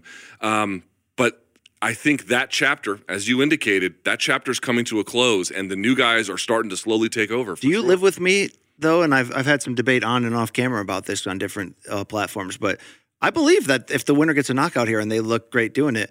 That's the perfect first title defense for Makhachev in the UFC's eyes. It doesn't mean that Volkanovski if won't they get don't his get the shot. Volkanovski one, or I mean, what what could what could either of these men do in your eyes to trump Volkanovski and getting the next lightweight? title So very easily, to your point, go in there and absolutely have a blood and guts affair, but with a dominant finish, a decisive finish, and then taking that mic from Daniel, or it would be Rogan this time, from Rogan and being like, Makhachev, we got a fucking date on the calendar, and just let him fucking know. drop that mic, right? Drop- just- just like let you- it- like Chandler him because know. he's a company guy. He's been to the title level once and he almost won it in the first round against Olives. But do you think Poirier could get a third crack here? Yes, yes. Uh, Poirier, 33, he'll be 34 in January. Um, so he's, he's pretty close. Uh, I think he can. I think that there's fan enthusiasm. Here's the thing it's like, dude, Beneil Dariush's resume at this point clearly shows that he should be getting the title shot. So if he got one, I would in no way be unhappy. But as he indicated, as he told us and other media outlets, he's just not going to be that guy who just goes about calling for things. Um, Come on, Benny, be that guy. He went about and calling about the name of Jesus Christ, and I was like, respect. You know what I mean? Right. Well, so to your point about like getting on the microphone after, you know Chandler will. Chandler always has you know a thing loaded in the chamber Oh yeah. for that. He's like Dana. I'm about to slap that dick. Let put me on your put get. Let me fight for the slap dick championship. All right. championship. Uh, yes, I think it could, it, but it does require. I don't see how this is not an action fight, whoever wins or loses, but it does require the fight to have a decisive finish and then a decisive call out that the fans really want to get behind. That's what has to happen. So That's not that. CKB uh, pro. That take right there. Okay. Uh, no, it's not. All right, BC. The rest of the card, there's a lot of different fights here. Here's one fight we haven't really talked about, which is the Frankie Edgar versus Chris Oh, Gutierrez. wait, we have sound though from Poirier McGregor. you want to play the sound real quick? yeah, Sha- our guy Shaq has been working. His Sorry about sorry off. about that, the guys in the back. I forgot to get to the sound. I apologize. We quickly go back to Poirier. Dude, any chance you get to to take down Shaq's attempt to be on the show, you're like I was literally like, about to throw to his audio here on the Frankie. Oh, all right. I thought you were whack a mole. No, no, no, no, no, no. Quite the opposite. Uh, Mike Brown, of course, who was a decorated WEC champion and is now the head coach at ATT, talked about Poirier's changes since the Oliveira fight. This is from our guy Shaq uh, Mahjouri. Let's hear what he had to say. We're coming off for Poirier the Oliveira fight. Um, coming out of that, what did you sort of examine as the one thing you wanted him to sharpen the most or improve on the most? Uh, I think our, our get ups, getting back to our feet, and uh, choke defense. You know, I think it was, you know, lack of concentration or, or whatever it might be, but uh, you know, we got caught. We got caught in, in a rear naked, something that we've we worked on quite a bit, and he had, and that's not like that. That doesn't happen in the gym. So he's very tight, and he's really good in these positions, but it was kind of out of the ordinary. Uh, just didn't get the the job done that night. We got to get MTB on the RSD couch. Is he here in town? I hope uh, if he is, if you're here, if Michael Mike Thomas Brown, if you're hearing my voice, come cometh. Um, who do you think has a bigger uh, holy hammer of Shaq's, uh, Majori or O'Neal? I'm sorry, what? O'Neal who? Shaquille O'Neal. Oh, I think Shaquille O'Neal's got a hammer in his dungarees the size of Shaq Mahjouri. Uh, we appreciated that uh, Can you imagine the size of that thing? It's But- probably no, but unbelievable. To the point, though, of, of what Poirier has to do, Dean talked about it. That second round against Oliveira, a little too content on his back. a little too content, just creating back exposure, just, you know, not having a great. It's funny. He's a black belt in jiu-jitsu, and he's good at jiu-jitsu, obviously, Dustin, but the back defense for chokes has been it's been a problem. Granted, against Oliveira and Khabib, who are real fucking good at it, so you know you got to be a little bit understanding. But yeah, I mean, this is the thing. Dustin Poirier is a pretty complete fighter at this point. Not not fully, but he's got most of his base is covered. It's just tightening the screws here, adjusting here a little bit, and he can get to where he wants. There's no go. foreign objects in MMA. This isn't pro wrestling. Luke, you can't pull brass knucks out of your trunks. And No. But could he put some of that that Poirier hot sauce like on his grundle of his shorts? Like I don't think they checked that at the prep point. They don't like reach like they. He should do the Chong Li thing So- and just throw it in his eyes. Well, imagine if he had a little bit of that KO edition, like the Ghost Pepper Dude, edition. that go, that motherfucking thing is hot. It goes like this, goes and reaches to, to the face, and then just rubs it in the eye, like Cassius Clay against Sonny Liston Part One. Um, would you be down with that? I mean, if you ain't, you know, If you ain't cheating, you ain't trying. All right, one more on this. We have Greg Jones, of course, who's the coach of Michael Chandler, on actually something of the opposite a little bit. Not the opposite totally, but a little bit. He doesn't really want to change Chandler in ways that would actually hurt his performance. Just to, to he wants to keep him a little bit who he is. Let, let's hear this. a gunslinger. As a coach, how does it make you feel knowing that the general perception going into this Dustin Poirier fight is that it's going to be another all-out beat beat 'em up war? Does it have to be? no, um, you know, for better or worse, he's he's certainly lived up to that. Um, now we can, you know, figure out how to merge. that. That's who Michael Chandler is. That's who Michael Chandler's always been. Um, and I don't think we're at the point in our career where we're going to change that, but we can uh, definitely make some adjustments to uh, possibly. Uh, you know, figure out when to uh, when to intelligently attack, uh, when to be technical, um, when to brawl, when not to brawl, um, and some things like that. So, um, I think uh, I think he's I think he's trying to figure that out, and um, you know, he's still going to continue to be whatever he does. He's going to be a good draw, and it's going to be exciting. Look at that, Shaq. No care for the environment. He's interviewing people while they're driving. I mean, it's great. you know, Just it's doesn't give a shit. Yeah, About yeah. The Shaq MMA channel, by the way, has a lot of goodies on it. So check that out. Uh, Greg Jones can wrestle, Luke. Yeah, he can. Yeah, he can. Yeah, he can. All right, that's going to be a shootout. But as you mentioned, the rest of 281, uh, there's a few bangers up and down this. There is. All right, so let's go to this very quickly. One more piece of sound that we want to get to. We, here's a fight we've ignored, BC, a little bit, and I think to our own detriment, to the audience's detriment. This is the swan song for Frankie Edgar. And I got to say this, this is a general guy who's been, I've been there. I remember very distinctly. I didn't know who I didn't know who the fuck Frankie Edgar was when they had him debut against Tyson Griffin. Tyson Griffin at the time was kind of like one of these like hammers of the lightweight division, and I was like, ah, who the fuck is this bozo, Frankie Edgar? I never heard of him. And then Frankie went in there and then f- gave it to him. I couldn't believe. I was like shocked. I was like, so it's so impressive. And dude, he has done absolutely amazing things. But I just want to say this: I am glad he is retiring. Yes. because he has taken a fuck ton of damage. The, the last of it being really scary for me, the Sandhagen loss, where he just got iced in Or the- second. The front kick from Chito, which was at one of the MSG shows a year ago. Yes. Um, that I'm gonna be. That should have been it, right? That should have been, it. It's- But he's getting a chance to close out the show here. Oh, don't show that. Don't show it, please. Oh, I mean, come fucking on. A. You know, Yeah. Mikey can't. My, our producer, Mikey Moormiles, here I- in Jersey. I where think he grew up. I, yeah, no, but I think this. Tell me if I'm wrong. I think even Frankie Edgar fans, no one's happy to see him go, but I think they realize it's time. It's time to Yeah. go. It's time to call it a day. Now, Mikey's always like, "Let me talk. Let me call my grandmother, and we'll see if we can get an interview with Frankie." yeah, they like, do, his grandmother, Frankie said, or excuse me, Mikey says his grandmother calls him once a month to ask him if Frankie has retired yet. uh, but let's go to this piece of sound. This is a good question. Like, how does Frankie actually want to be remembered? I would love to hear what he has to say about this. Our guy Shaq got some sound. When people are telling the Frankie Edgar story, how do you want it to read? Like, what do you want to be remembered for? You know, I've been getting this question a lot, and I, you know, it's just that like when when you when you see me fight, you know, I put my all into it, and I want to win. That's when people tell me that. That's that's the bit. Not even winning, not even this. Like, damn, man, you fight with so much heart, and like, yeah, that's that's that's what it's all about to me. Because uh, I never go in the fight saying I'm going to show my heart tonight. I just fight, and uh, the fact that I do and people appreciate it, that's what it's all about. Well, mission accomplished, if you ask me. yeah, I mean, he will always be remembered for that. He- Dude, blood and guts fights, and was a champion uh, in this organization at a time when he was massively outweighed. was a champion essentially two divisions above what what could or should have been Right. his best operating weight. I mean, he was never. The, the- when we talk about the damage he's accrued, part of that is because he never fell out. Yeah, he moved around divisions, got new chance, new start, but like even into his late 30s, he was a legitimate title contender. That time he fought Max Holloway, it was sort of like he's legitimately earned it to be here. A guy who, yes, eh, always carried that blue collar Rocky mentality almost, and you know, rewatch the freaking Maynard fights to see how ridiculously uh, recuperative he is and tough and all that. But Luke, like skills wise, he's had to evol- evolve through eras, moving down in weight, which is not always the natural direction with age.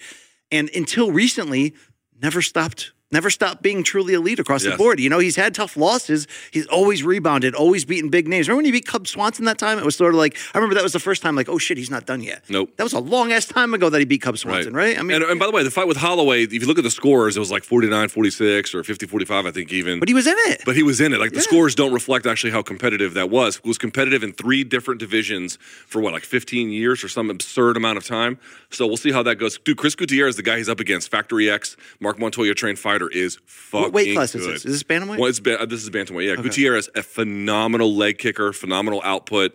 This is a tough fight for Frankie. I'm not going to lie. And by the way, the odds: Frankie plus 185, Chris Gutierrez minus 215. Gutierrez, if my wife is listening. All right. Also on this card, BC, uh, Dan Hooker yeah, we haven't talked about this fight at against all. Claudio Puelles. Um, I asked I asked Danny Segura last night because he knows Claudio pretty well. By the way, have you ever heard him talk? He speaks English very well. He can do commentary, obviously in Spanish, being from Peru and everything. Mm-hmm. Sharp kid, very sharp kid. I asked Danny Segura, I was like, dude, be honest with me. Be honest with me. What do you actually think Claudio's upside is? And his answer was that that kid's going to be top five. You wait. He has two back-to-back knee bar submission victories in his uh, for the last. No, it was against Clay Guida in the last one. Dan Hooker is certainly a much higher quality uh, op- uh, opponent at this stage of their respective careers. However, BC, like, what do you make of what Dan Hooker has been through? Because he went to 145, he looked like diced to the fucking socks, but not in a healthy way. Yeah. Now he's back at 155, but it's like, dude, and, and Dan's blown off the damage. I brought it up to him before. I'm like, my man, you're taking a lot of damage, and he blows it off because he's so mentally tough.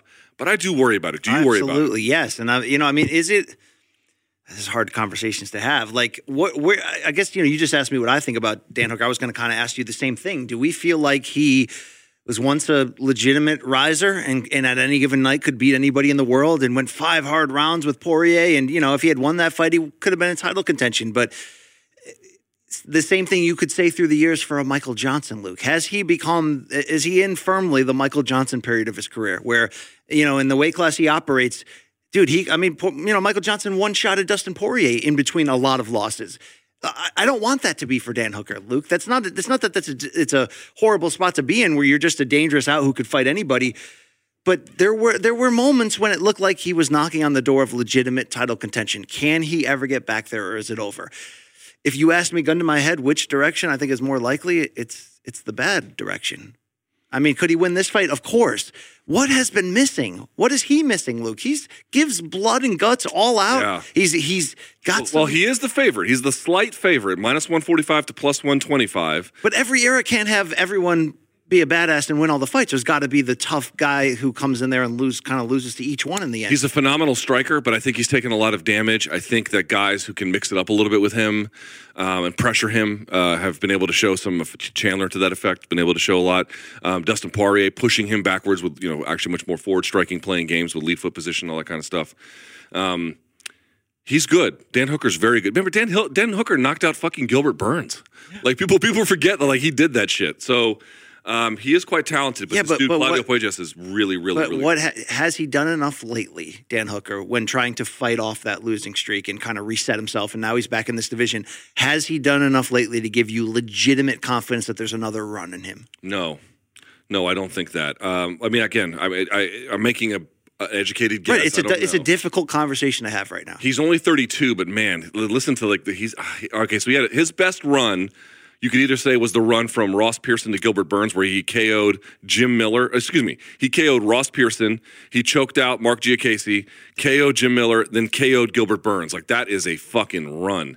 Loses to Barboza. That was a brutal fight where he got viciously beat up. Brutal fight. But then he rebounded, beat James Vick, uh, uh, knocked him out, decision to Al Iaquinta, and then uh, had a really hard fight against Paul Felder, but he got the win. I thought Felder won that one, but he got the win. Then he had that, I mean, brutal fight against Dustin Poirier. Then he got viciously KO'd, TKO'd, excuse me, against Michael Chandler. Rebounded against um, Nasrat Haqparast, but that was a little bit more of a winnable affair. Got Kimura quickly by Makhachev, and then had that terrible fight at 145 with Arnold Allen. So he's lost four of his last five. N- none of them are chumps. None of But them are the Huck was it the Haqparast fight that he showed a legitimate focus on wrestling to try to create Yes. another avenue of success for him. Yes, yes, he did. So he could, dude, dude. Dan Hooker is well rounded, but at some point the body can only absorb so much. His argument, by the way, to me, for folks who wonder when I brought it up to him, his answer was yes, I've taken shots everywhere, but like it's not like boxing where we just saw, sadly, um, you know, Ido- Idos your your your Urbacinally, excuse me, where it was just really everything is obviously from the waist Right. up from the front. Um, he's like, I got leg kicked in the Barboza fight, and I got body kicked, and I got punched, but it was this distributed punishment. But even that, if you take too much of that over time, yes, you're taking less brain trauma. That's true, but the the body can. uh, It's there, I, I keep saying this to people. There's a finite capacity for damage, and I, I wonder Yeah. really where he's at in that whole equation. Um, how about absolute banger alert? Brad Riddell versus Renato Moicano. This thing's going to get wild and hairy and, and manly. There's going to be a lot of man going on in there. Yeah, that's a real tough fight. Brad Riddell, a slight underdog at plus 100 to Moicano's minus 125. Moicano not having his best showing, coming in on late notice against RDA. Oh, but he had a great showing of of like ridiculous, ridiculous hard. art. Dude, Yeah. Moicano's in an interesting spot in his career. He's been up, he's been down, he changed weight classes. He's in that senior-ish stage of his career where he like, he, you know, he reminds me of. You're gonna laugh at this a little bit. Remember when we saw Andre Durrell fight last weekend? Yeah. A bit of that like, like I don't give a fuck anymore attitude. Yep. Doesn't mean you fight undisciplined. It just means you know exactly what you have to do when you fight, and fuck it, you're just committed to it. Unfortunately, Dan Hooker fights like that every fight, Luke. No, no, no. What we're talking about. I know. I'm just saying that Yeah. maybe that's the problem. Maybe he's got that well, attitude. well, yeah, maybe. But Moicano is in a little bit of that stage. Riddell to me is a little bit more careful. Um, but we'll see how that plays yeah, out. uh, we already talked about how much I'm fired up for the Erin Blanchfield Molly McCann fight. McCann, the biggest underdog at plus 320, is going to have to show a next level seeming uh, uh, well rounded ability. You know, can she do another one of these spinning back fist knockouts? I don't know. This is a tough uphill climb. But Luke, you know what we are not talking about at freaking all? Hmm. The return Dominick Reyes. of Dominick Reyes. Yeah. Taking on Ryan Spann. Reyes is the betting favorite as we break things down right now, minus 205 to the plus 175 Spann.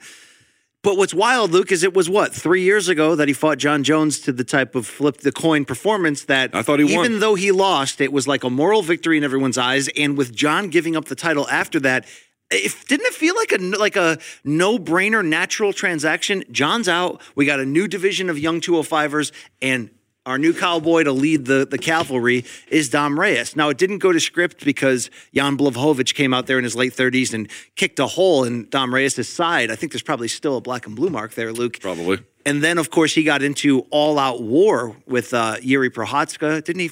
Did he? Did he lose? Oh, he got viciously KO'd. Yeah. Did he lose to anybody else in between there? It just, Um, it's three straight losses. Okay, so those are the three. It's three straight losses.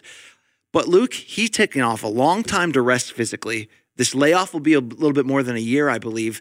And he has a new team going to Connecticut, Team Glover Teixeira, working with Padeta, Wellington Turman, getting that same Connecticut air that and um, Antonina Shevchenko was putting out on IG. That same energy, right? That same air with the leaves and shit. Connecticut's just a, you know, people always, you know, Joe Rogan always does that bit that it's like a stop on the highway between New York and Boston. It is, yeah. No, it's just it's beautiful. It's an it's an it's an incubator of art, Luke. It's an incubator of disease and Um, failure. What are realistic expectations at age 32 for what the time off, the perspective, the injuries, the dominant, devastating losses are for Dominick Reyes? Because it feels like he never had 42. 32. 32. It feels like he's never been able to capitalize on the moment of that Jon Jones performance yet.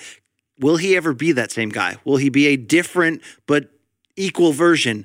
I- I- you know, what's going to happen with Dom Reyes come Saturday night? This is interesting. So he hasn't taken a ton of damage in that sense, but he's been viciously put out.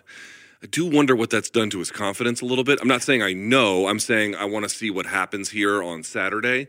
Um, because Spann is in certain ways a very good fighter, in other ways a very limited fighter.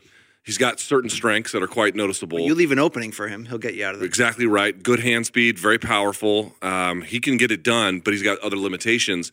You would think that Reyes should fight the more careful, wide ranging, offensively coordinated fight. I guess we shall see what happens there. I think if he slugs it out, that could be a bit of a problem for him. Uh, Do you like his wrestling? Reyes? Yeah. When he needs it, it's okay. Yeah. Okay. hmm Okay. And he's a good athlete. Iron does sharpen iron last time I checked. Yeah, no, no I, I, like I said, dude, I'm curious to see what he's got here. That'll be interesting. And by the way, I think you indicated this in terms of the odds. Yes. Just one more time, Dominick Reyes sitting at minus 205. So a decent favorite there. We'll see what happens. I think he played college football in Long Island, correct? Didn't he go to Stony Brook? Stony Brook, yeah. Yeah, so he knows he knows the fall in this area is just money, just beautiful. All right. Well, that in mind, BC, those are our top five topics. What would it take to get you to move to New England? I mean, what would it take? if Showtime is watching, or I should say CBS is watching, pay me. Would you actually? Would you Pay me. actually? You know what? To be close enough to the greater New York City area, imagine if you moved to Greater Danbury, Connecticut, like Chuck Mindenhall territory over there. Oh, I'd rather just die. Glover Teixeira air, uh, territory over there. I'd, ra- I'd, ra- I'd, ra- I'd honestly rather just in that have- Danbury metro area, you could find that same solace and peace of mind that that uh, Dom and Antonina found. Yeah, I don't. I'm not interested in that bullshit. Um, fuck Connecticut. All right, BC. Let's do more of our uh, paying our bills bit. MMA fans, we've got an unreal match going head to head this week. Tune into UFC 281 this Saturday to watch the action unfold between Israel Adesanya and Alex Pereira. But wait, BC. But wait. There's something you can do right now, ahora mismo, to make things even more exciting. Today's video sponsor, DraftKings Sportsbook, the official betting sports partner of the UFC, is giving new customers an amazing deal, BC. All new customers have to do is sign up using the promo code COMBAT with a K, bet five smackers, $5 on either fighter to win before the fight starts, and you get an additional $200 in free bet if your bet wins. Look, Pretty great deal. Fight predictions are like, you know, ass cavities. Everybody's got one. I don't care about yours. You probably don't care about mine either. But you can put $5 down if you think Israel Adesanya is going to defend his title or you think Alex Pereira can upset the apple cart. If your fighter wins, man, $200 in free bets, that's an easy way to get involved in the action. And nobody gets you involved any deeper than DraftKings, the official betting partner of the UFC. So, look, we need these people, our fans, who want to put a little cheddar on top, right? A little wager on top of your fun here. Uh, why don't you download the DraftKings app today? What should they do after that? What's All step right, two? so once they download the DraftKings Sportsbook app, of course, Use the promo code COMBAT. You can bet $5 on any UFC 281 fighter to win. And if you're wondering, it's safe, secure, it's reliable, all that good stuff. DraftKings has your back here, okay? Yeah, of course. Safe, secure, uh, safe, secure, reliable. Best of all, of course, you can deposit and withdraw your cash whenever you want, so they don't hold on to it, which is uh, a very good thing. And again, download the DraftKings Sportsbook app right now. Use the promo code COMBAT. Bet five bucks on any UFC 281 fighter to win, and get two hundred dollars in free bets if your bet wins. That's code COMBAT this Saturday. DraftKings Sportsbook, the official sports betting partner of the UFC. What a relationship, DK and MK. DK, MK. And if you if you're in one of those states that doesn't allow DraftKings to gamble, you can play their their daily fantasy games. You can win a lot of money as well, Luke. Okay, everyone wants to win money. That's the thing, you know. Do you think it's you think playing slots is sad if you're a male, or is it, or Wait, should it's we, not sad to play it as a female? I think it's like old ladies love that shit, you know. Oh, you mean old ladies? Yeah. Okay. Um, yeah, old blue hairs can just sit there and fucking. That's the most mobility work they get in a day. Uh, yeah, yeah. If you if I, if you ever get to that point where you're vaping in front of a slot machine, I'm never gonna I'm never gonna talk to you. Dude, just take me out back like old yellow. Yeah, yeah. Job. All right. Speaking of Outback, Luke, you know I grew up in Connecticut, factory town. And to me, Luke, I'll always say it because it's true. Madison Square Garden, the world's most famous arena, it's still friggin' real to me. It's special. one of the best concerts I ever saw. The Black Crowes. I was on the floor, 2004, New Year's Eve, right? I've been to Knicks playoff games in the 90s, Stanley Cup playoff action with the Rangers, concerts, circuses, you name it. What goes on in that building feels a little extra special. Cotto Margarito at the Garden, I've been there too. So, Luke, looking back on how long, of course, it took UFC to finally get back in the state of New York, there was that corrupt senator, right? Who was like union yes, for Fertitas oh, no. Oh, Sheldon Silver. Yeah, yeah. Well, he went to jail, but the reason he played a key He role because until 2016, you could not do this. It was the last remaining state. So, Luke, let's give UFC credit. Beginning in 2016 with UFC 205, they've come to the Garden five times in the six years since, missing that one year because of COVID. And for the most part, but in particular, those first two cards, 205 and 217, I mean, Luke, it's magic in that arena, right? Yep. BMF was magic, although I was in the Canelo uh, Kovalev arena in Vegas during that, watching on the big screen. But I mean, let, let's start it off here. UFC at MSG, it means something. It's a major, correct?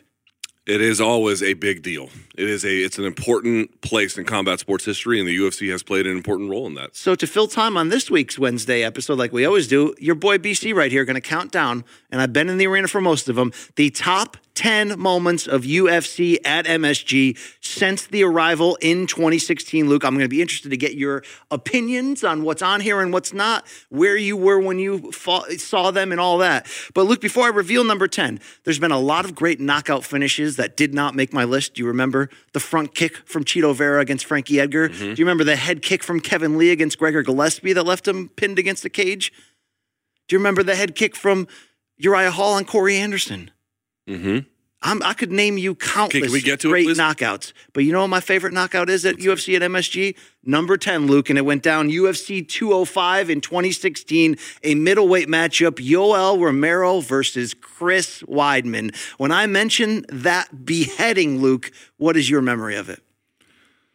Uh, I remember that Weidman had done well for two rounds, and then I was like, "Oh, he is on his way to something here pretty impressive." And then he got, just got viciously put out by the acrobatic athleticism of Yoel Romero. It was the I'll never forget the way that Weidman's head kind of you know got caught and, and and and jerked to the left like that. But Luke, it was at a point in Romero's rise where this was the final fight before he finally got that first interim title opportunity against Robert Whitaker in their first of two largely disputed meetings, but great fights, hellacious. So this was sort of mountaintop. Dangerous Romero. And I remember specifically watching this in the bowels of MSG while doing backstage interviews for ESPN, watching on the monitor and just being like, oh shit, this guy is is a is not just a freak of nature. Yeah, sometimes it looks like he cheats in there. He had a couple of those weird fights, right? Where he's like playing with the cage and remember that? Didn't you all have a couple like weird moments on the rise there? yeah, he's always had and that really weird. But it was at this fight that that I think showed a lot of us. I mean, look at look at this, Luke. Remember that moment right there? Damn. that was That's vicious. number 10 from there. All right, Luke, let's keep it going here to number nine. UFC 230 was the third card 2018 of uh, this MSG run. But Luke, if you remember, it was supposed to be Poirier versus Nate Diaz, and it didn't happen. So our last minute replacement was largely a forgettable card and a forgettable main event of Daniel Cormier versus Derrick Lewis for the heavyweight championship. But Luke, do you remember what happened the morning of that fight? 2:30 in New York? He sneezed and pulled his back. Old out. DC, my number nine moment, sneezed, injured his back, and came that close to pulling out. Luke, given that they couldn't make Poirier Nate Diaz, that there wasn't a strong co-main or even really pay-per-view main card, that was kind of their first stinker. How much pressure was on DC to just go through with that fight in hindsight? Yeah, and by the way, you're like, oh, that's an old man thing to do, which it is. But I've, I've never pulled my back, but I've actually like like in, not injured, but like hurt myself holding in a sneeze, um, Uh, because I'm old and pathetic as well. So wonder if there were some backstage conversations where they're like, "How much can you go? Can you can you?" do-" yeah, but in the end, here's what I remember about that fight, dude. DC beat the shit out of Derek he Lewis. I mean, it, it, it was a scary moment and kind of funny in a way, but did it impact performance? Didn't look like it. No, it didn't look like it. I was also at uh, DC Stipe, where uh, in Vegas, where DC slipped at the dais coming out of the press conference and yes. uh, almost canceled that fight as well. Our number eight moment goes back to UFC 205 from 2016.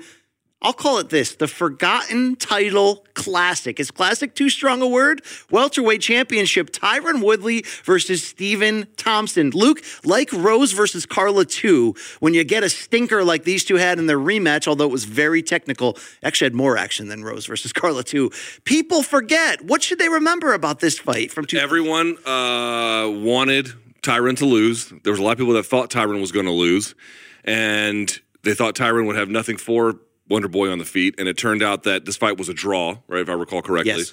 Um, but that it was Tyron who did the most impressive work of the two. Although they, I think they had rocked each other a little bit, right?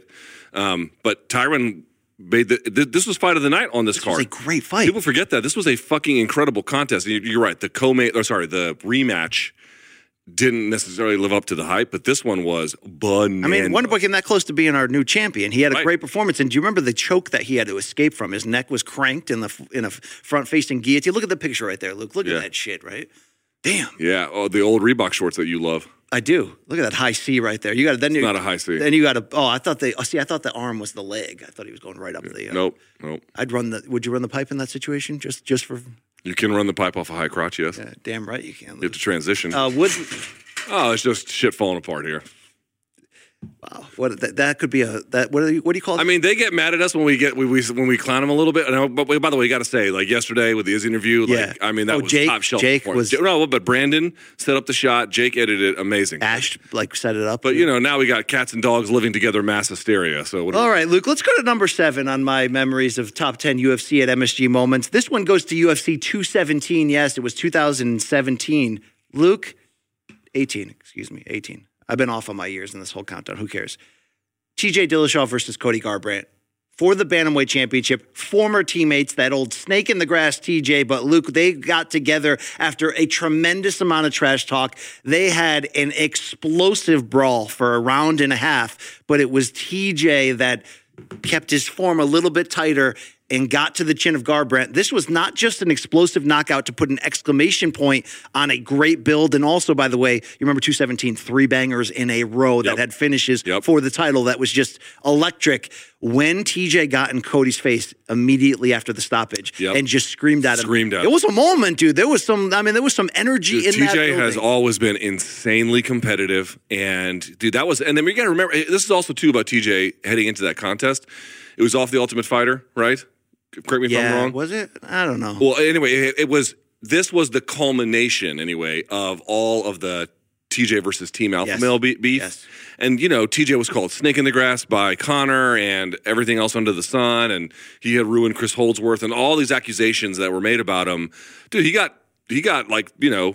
Uh, he had to deal with a lot of bullshit heading into that. But wasn't the snake in the grass thing when Conor and Urijah were coaching up? Yes, yes, yes, yes. But I'm saying it had followed him. Yes, We don't really bring it up anymore, but it had followed him a little bit. He had kind of adopted it, and then he goes in there and had a you know against his rival, and I think he got dropped in the first round. If I don't, if I'm not mistaken. Oh yeah, it was a. He did get dropped in the. But first he round. came out and then obviously he closed the show and did it in triumphant faction or fashion. That's a big moment in his career, big moment in history. Dude, the garden was rocking. Were you in the building for that as well? In the uh, press room, That garden inside at 217 was rocking that night. I'll never forget that. UFC doesn't put me out on the press row. I don't get press. Let's go over to number six on this countdown, Luke. It goes to UFC 268. That's one year ago this week. UFC at MSG. Justin Gaethje and Michael Chandler combined for really the same exact fight we expect from Michael Chandler versus Dustin Poirier this weekend. Although I think a lot of us are predicting, like we did ahead of this one, that it would end in knockout. Uh, it was a tough ask to look at Justin Gaethje and Michael Chandler and say, live up to what everybody believes you're capable of doing against each other. Uh, I think they kind of exceeded that, right? This was three rounds of craziness. The first round better than two and three, but they gave us exactly what we wanted. We wanted blood. We wanted drama. Do you love this fight as many as much as others? I mean, this was a great ass action fight. Yes. Uh, yes, I did love this fight. It went the distance, which was surprising, right? And so for that reason, it was, I won't say anticlimactic, but it didn't quite live up to its potential. But in general, was a hell of a contest. And Justin Gaethje, again, proving that um, I can't say he's the king of these kinds of battles because he did lose this one to Justin to Dustin Poirier, but he is a fucking fierce opponent when it comes to just I'll stand here, you stand there, let's see what happens. Do you have a favorite fight among all of these guys from this lightweight era, the last six, seven years in the UFC? Mm. Because this has to be up there.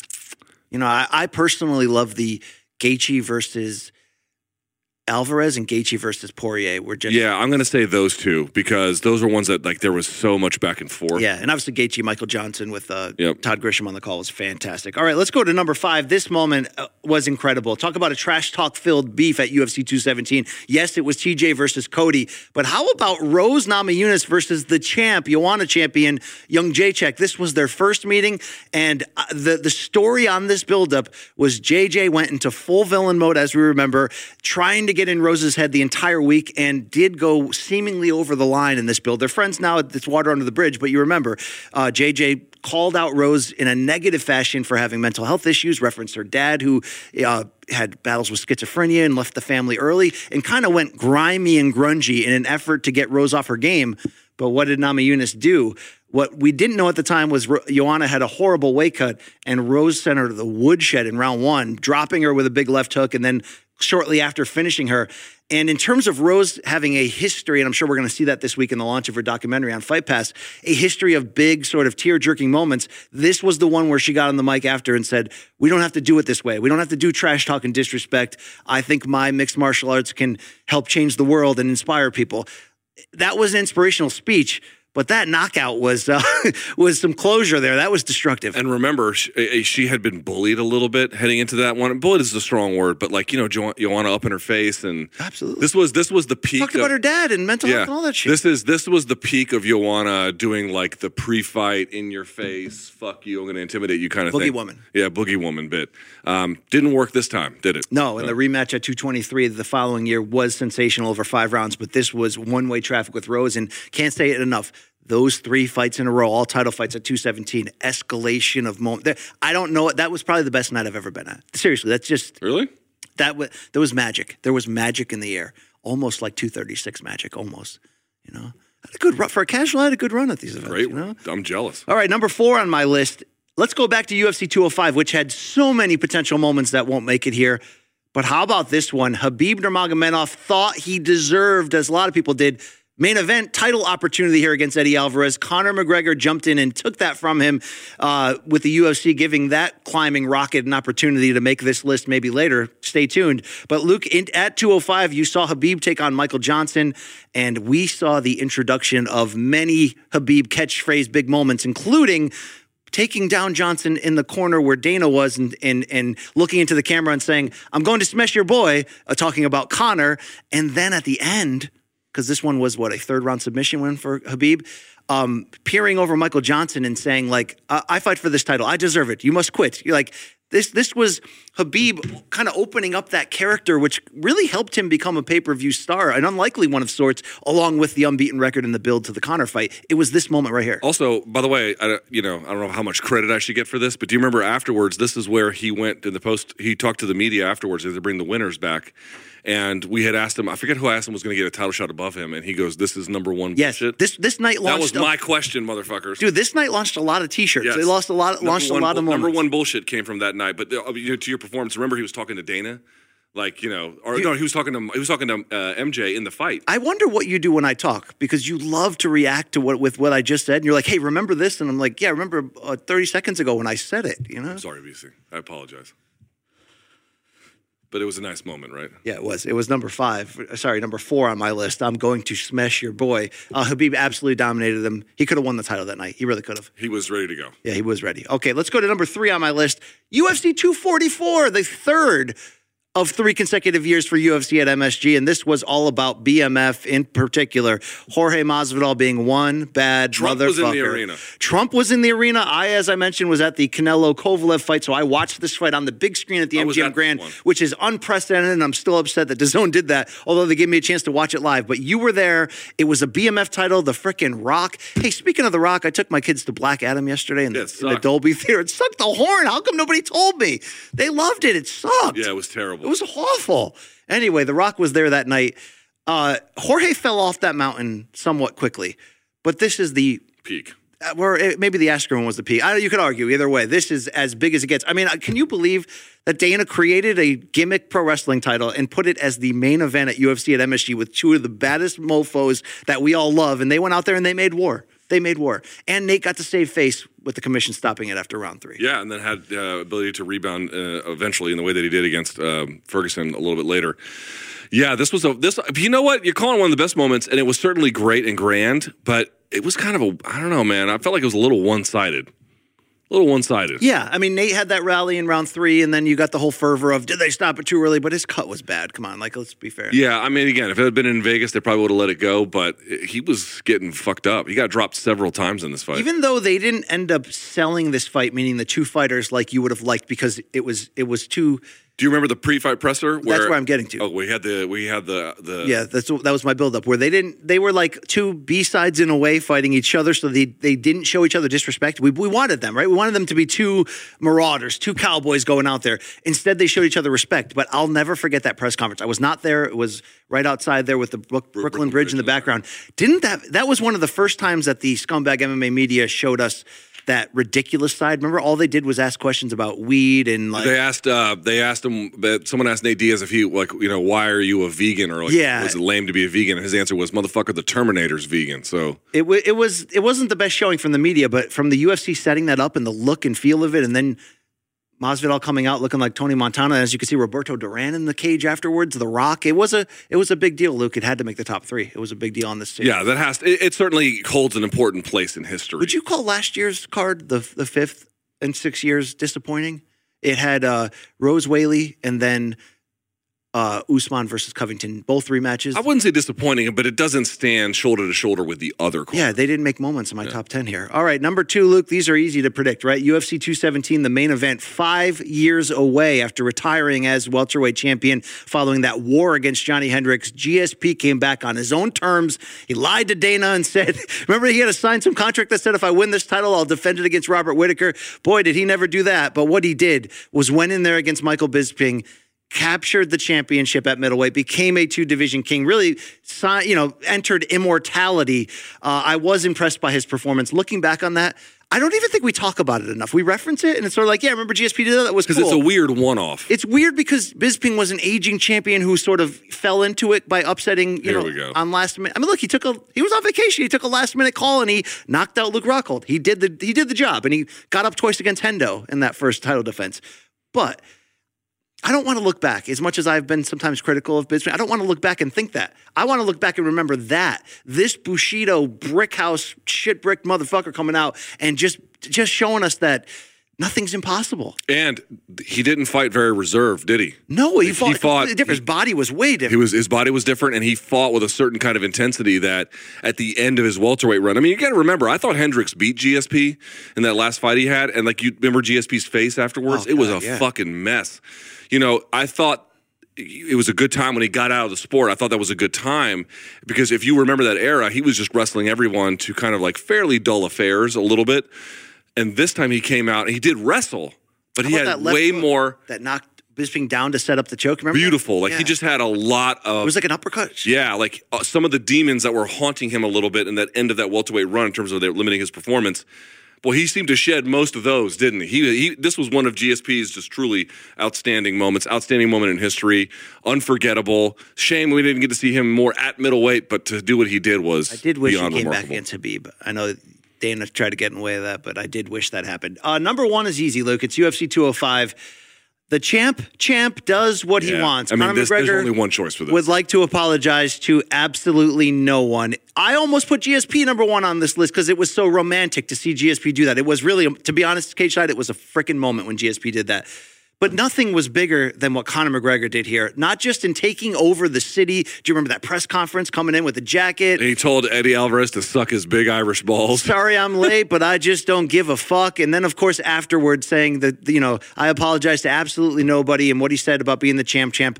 It, it, this it's sacrilege. People say that It's sacrilege to say, you know, he walked on water that night, and I and I don't like saying things like that. But in terms of like what's he capable of, Yeah. dude, he went in there. Uh, granted, Eddie fought the wrong game plan, but he moved up a weight class and took freaking care of Eddie exactly like you said he did. And then, as you like to bring up a lot afterwards, telling the media, "I want a piece of the UFC. Man. Yes. I want stock. I'm not Ownership. fighting again until they break me an owner." This was the end of the best of what Conor McGregor had to offer. And no matter what he's done since then, you cannot argue with that version of him sitting on top of that cage with the flag and the two belts. Everything he said he would do, he, went out it. there and he did it. He fought a hellacious schedule for those final two years of just one big challenge after another, no matter injuries or the odds or whatever. That night, Luke, was something I will never forget. Yeah, that was a special moment. There's not a lot of times where you can look at one fighter and be like, they own the game. But that night, he owned the game. He was the king. He, there's just no denying it. And we all knew, like Eddie Alvarez, we thought was going to be like a really tough opponent because Eddie had, you know, the underground king, still is in many ways. But at that time, I was like, this guy can wrestle. He can strike. He's been battle tested. Yes, he can be hurt, you know, but there's a fucking tough fight. And Conor just dispatched with him. And then to your point, afterwards, just, you know, I apologize absolutely nobody. Where's my other belt? Blah, blah, blah, asking for ownership. Conor was truly, truly, truly, unmistakably, he was the king of MMA that night. And you can't take anything from him. Overperformed, oversold, bigger than life personality. What else could you say? And Dead Wrong Me 205 was from 2017, of course. I was getting that wrong earlier. But Luke, that was the same night, by the way. Unless I'm wrong, that Adesanya fought Derek Brunson, right? Yep, mhm, same card. and and really made a, And- a large yeah, statement viciously moving forward. him, So here we are, full circle. So looking back on those moments, I don't think I missed anything major unless you liked a certain knockout or whatever you'd sub in. But the theme there, 205 and 217, the first two years were just next level magical. It also helped that the cards were so loaded. I remember 205, we had Rocky Pennington uh, retiring, Miesha. I mean, there were a lot of moments that led into Woodley Thompson. Karolina versus Joanna was a five round war. And then you go into the main event with Conor. 217 with those three big fights had that same thing. Although 230 was kind of lame, we came back big with BMF. Last year felt a little reserved, even though the matchmaking wise on paper was good. What do you think about this year's card, just from that standpoint of adding to the lore of when the UFC goes into this building, Madison Square Garden, it feels extra special than normal? It's got the ingredients to stand shoulder to shoulder with many of the other cards. Ultimately, we have to see how it plays out because what we're describing is what happened that night. Yeah. And we're not at a stage where we're able to do that. But did they put a card on paper? Yeah, the co main event, I guess we'll see. But did they put other things on that card that can give you the possibility for greatness? They did. They did. So we, we shall see. Future champion Kevin Lee had a, maybe the best knockout in this The. Gregor Gillespie knockout. that That's was one of the most sick. insane knockouts. The way his head hit the back of the cage as he went down. Damn. All right, Luke. Um, what people should do though when they're watching UFC 281 this weekend is tune in live with us. We will have a pay-per-view main card live companion show here on Morning Kombat. So you're not going to want to miss that. Maybe we'll get some sweet nectar to sip on. Uh, but Luke, when you're watching the undercards, you should probably be on the lookout for some hashtag holy hammers. Yes, Am I right? be. Yes, you should be looking out for some motherfucking And holy- Hammers. what I'm talking about is uh, people tagging that out there. We hear you, we see you, and we know that uh, this month, one of our favorite sponsors, Money Lion, the only money app you'll ever need. You know the commercial by now. It's got a brand new segment because uh, they want to collaborate with us and really give some notice of who the hell is coming on strong. It's the hammer of the month. Every month, we're going to vote. We're going to have the fans pick, correct? Mhm. And then that winner, that fighter's going to get their own very solid MK Golden Hammer. So what you got to do? Hop on to your go-to social platform and tell us who you think should be nominated by tagging Moneylion at Moneylion on Twitter or at Moneylion Inc. on Instagram, and then use the hashtag Hammer of the Month. We'll also accept Holy Hammer if you want to Yes. do that. Uh, for more information, go to moneylion.com/slash Morning Kombat. This month we've already had a few contenders. I like Polyana Viana's knockout. I really do. It's a good one. I don't know. I don't, to me, nothing tops Paul Hughes what he's done so far, but we shall see. There are some. I mean, we got some great fights coming up this weekend. All right, it is Wednesday. So, what we do to close the show every week is we give you this email address. It's morningkombat at gmail.com. Mikey's there and waiting. And uh, you send us your artwork. He decides whether it's too racy. I mean, we see some of the cutting room floor ones. They are. Now, they guys, are- if you want to make it to show, we appreciate all of the fan subs. Try not to be explicitly pornographic. I think that's a fairly safe guide rail. I don't know that one. That one that uh, JP had with Joanna and Brett. That was a good one. I wish that one caught caught the. pretty good one. It was a pretty good one. All right. Uh, sometimes you send us tight T-shirt pics too. It's called fan submissions. Let's see. You've got mail. We've got mail. Viewers. All right, let's go. Let's tap out here. Hey, Dawn, is this Dawn Paquette from uh, Mount Uniacke here? Uh, in, Dawn is including original Miami and Key West picks Hey. from her and JP. The, JP has made this segment. Blow that up. own. Let's see that on the full score, or, you know, three box if you can do it. As we talked about last week, uh, Dawn is the boss. She's got this great job. She travels the globe. I, I do love Key West. You like Key West? I've never been there, but I want to. You've never been to Key West? No, Oh no. man, I like Key West. But uh, what the Paquettes? What a great couple. Yeah. All right. Yeah, By the way, Key West has some of the best uh, key lime pie. Really? Yeah. There's a place there that serves them like on a stick. They freeze them. Okay, I've always wanted to go. Uh, are you like a big Ernest Hemingway guy, where you go see like all those No. houses? I always wanted to go to Dry Tortugas National Park, where they put Dr. Samuel Mudd, the guy who worked on John Wilkes Booth after at Ford, Ford's Theater. You know, afterwards, you know. Uh, I don't know much about that story. No. Okay, the doctor that helped John Wilkes Booth broken foot when he jumped off the stage after Yeah. shooting Lincoln, that doctor got arrested, cause for treason, put in the uh, old Spanish base there down off the Florida coast. All right. Very cool. Yeah. All right, Luke, let's go over to Ren. Hello from the land of smiles, aka Thailand. What kind of what kind of gross smiles are we getting here if we look from Thailand? Well, why, why's it got to be gross? It doesn't have to be. Thanks to everybody for their hard work for making MK great and unique. Been a fan since the bunker days. How lucky and spoiled are we with the combat content that's available to us to consume? Thank you. Take it easy, but keep it crazy. Why is my hand the size of a catcher's mitt? P.S. As I check in to watch the show, I enjoy a coconut to keep my jaundiced liver from checking out. So, what is the. Okay, so this is him watching us while he's eating a coconut. Who is that behind me? Do we know? Who is that behind me? Is that an old fan sub that we're watching? I don't Or understand. it what- doesn't determine who is right, only who is left. Biatch. All right, well, this is a weird one. Okay, thank you, Ren.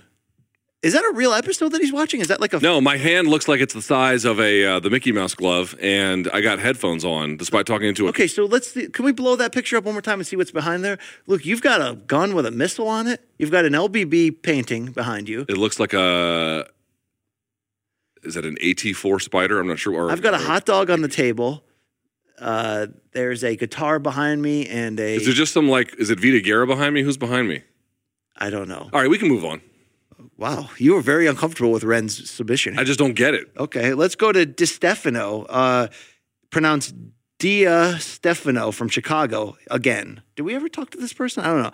This past Halloween weekend, I went to a pumpkin patch with my girlfriend and my siblings. I couldn't think of a better fit for spooky season than to enjoy cider donuts with my MK bomber Yeah. that my BBL got me. Yes, I'm like Luke and understand his obsession with them. The bomber was really comfy and kept me warm in the Midwest weather. I was even indulged with a little tip to tip during the pig races.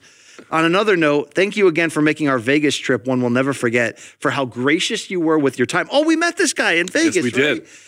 It's not every day I get to rant to someone about how wearing two old wash men is an important part of my life. Hearing two old wash men, sorry. MK all day, you know all that other stuff. Dude, those bomber jackets are legit.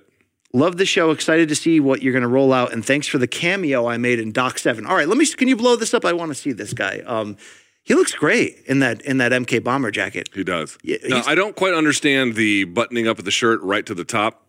You know what I'm talking about? Yeah, that's not my style. Ni- 1990s Coolio. Yeah, that's not my style either. But I can respect it. Is that is that a cult? Is that a? Where does he live? Where does he stay? Where's this guy? Somewhere where there's fall. oh, he's from Chicago. I was going to say, isn't that a Southern California look? Oh, the button up to the top. Yeah. thing? yeah, I think so. All right. Well, it looks good on him. Nice hair too. This guy's really coming. He's together. well He kept- likes he's well put together. So, uh, thank you, DeStefano. We're a big fan of you. Thank you. All right, let's go over to Andrew. What's up, guys? Congrats on the show. I can't wait to see you guys call a main card boxing match one day soon. Neither can we. Inshallah. Got a couple of memes for the MK crew. Hope you get a chuckle out of them. Have a great fight week.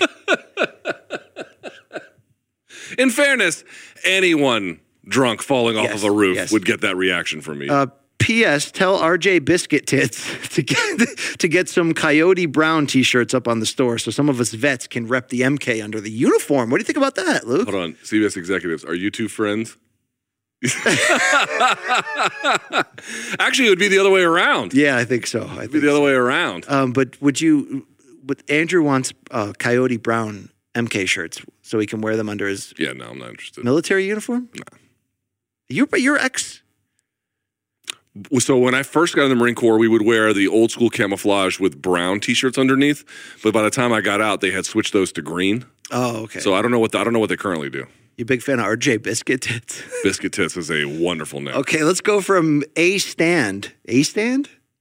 Day one donk here, first time submission. Halloween inspired me though. Keep up the good work. Love you guys. Here's my one meme. MMA, M, M, M, or I should say M Manable Corpse. MM Animal. One hammer smashed vape instead of hammer smashed face. Okay. Uh, hitting the head with a tire iron. I, th- I don't think that's a. I don't think that's a. Uh, That's a Luke Yeah. like Testosterone replacement therapy. There you go. Encanto is actually good. It is pretty good. Fuck you. 49 lashes. there you go. And then Dub T Death March from the Cannibal Corpse Torture album. By the way, that's, my Halloween mask, which is a little bit more uh, slaughter to prevail, but Interesting stuff there. Alan W says Michelangelo's lost fresco, MK Chapels, the creation of Tip to Tip. uh, I like our physiques are fairly accurate. Yeah, I- I fairly don't know if fairly I'm that accurate. fat. Am I? I'm working on it. I don't know if I'm that. We're not as bad as that, but we're not much better. Yeah, that guy's a couple meals away from bitch tits, Luke. It looks like Jack Black Yeah, it does. That means you're Kyle. And yeah, okay. in the Wonder. Or what, what, what's the what, Tenacious D? Right, Tenacious, D. Yeah. Uh, I've got a tenacious D, Luke. No, you have a disgusting D. Uh, JP back at it here. Good day, MK crew and fans. During last week's show, BC struggled through serious tech issues causing a start time delay. Yeah, last Monday. That sucked. The gents decided to reflect back on the 93 movie The Program and question if BC was hurt or injured. Love you guys. Super Look, they put the life. tattoo on me on both of them, and dude, the vape is really. I mean, I have served up so many L's to all these people doing uh, this. I really have no one to blame. Look at the tattoo they put on the arm, too, of James Caan. That is so good, Luke. It's really good. Yes, I was emotionally wounded from those tech issues. The program, which is phenomenal, phenomenal. Uh, that was 1990s JP from movie. Mount Uniacke there, uh, whatever, you- Nova Scotia. He, by the way, he has a standing offer for us to come enjoy. He lives on a lake. He has a standing offer for MK. Maybe he can win MK in your house when we do that giveaway one day. and we'll never leave. We'll be trapped in his basement. I'll sleep between the two. I'll be the meat and the paquette sandwich. All right. No, I'm good. All right. Okay. Uh, Danger Mouse here. Hi, Mikey. I don't suppose you remember the number of show where Ashley made an appearance following her boxing match. That's not Ashley. It's Courtney, Oh, right? God, Jesus. All right. Um, Danger Mouse also says, Hi, BC. I'm back again after a week of MK style technical difficulties. Speaking of those, what the F happened on Monday? Yeah, I had issues, all right?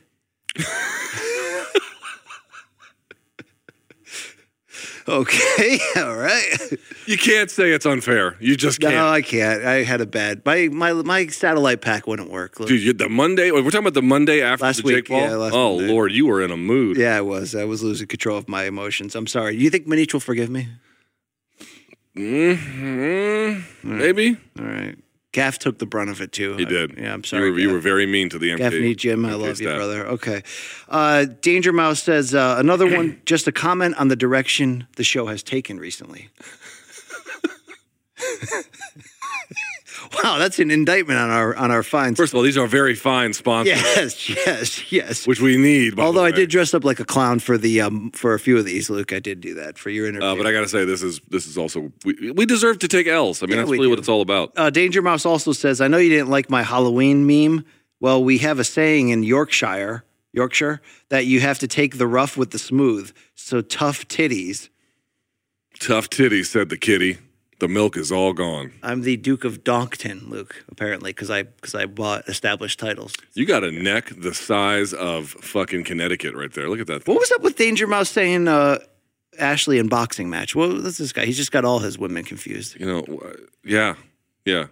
Ashley's getting married. She's getting week. married on Sunday. Congrats to Ashley. All right. She didn't invite. She didn't invite. She did not invite us. No. I- and then we asked her how many people at her wedding. She told us three hundred. Yeah. And I'm like, so you were hurting for invites, huh? I really.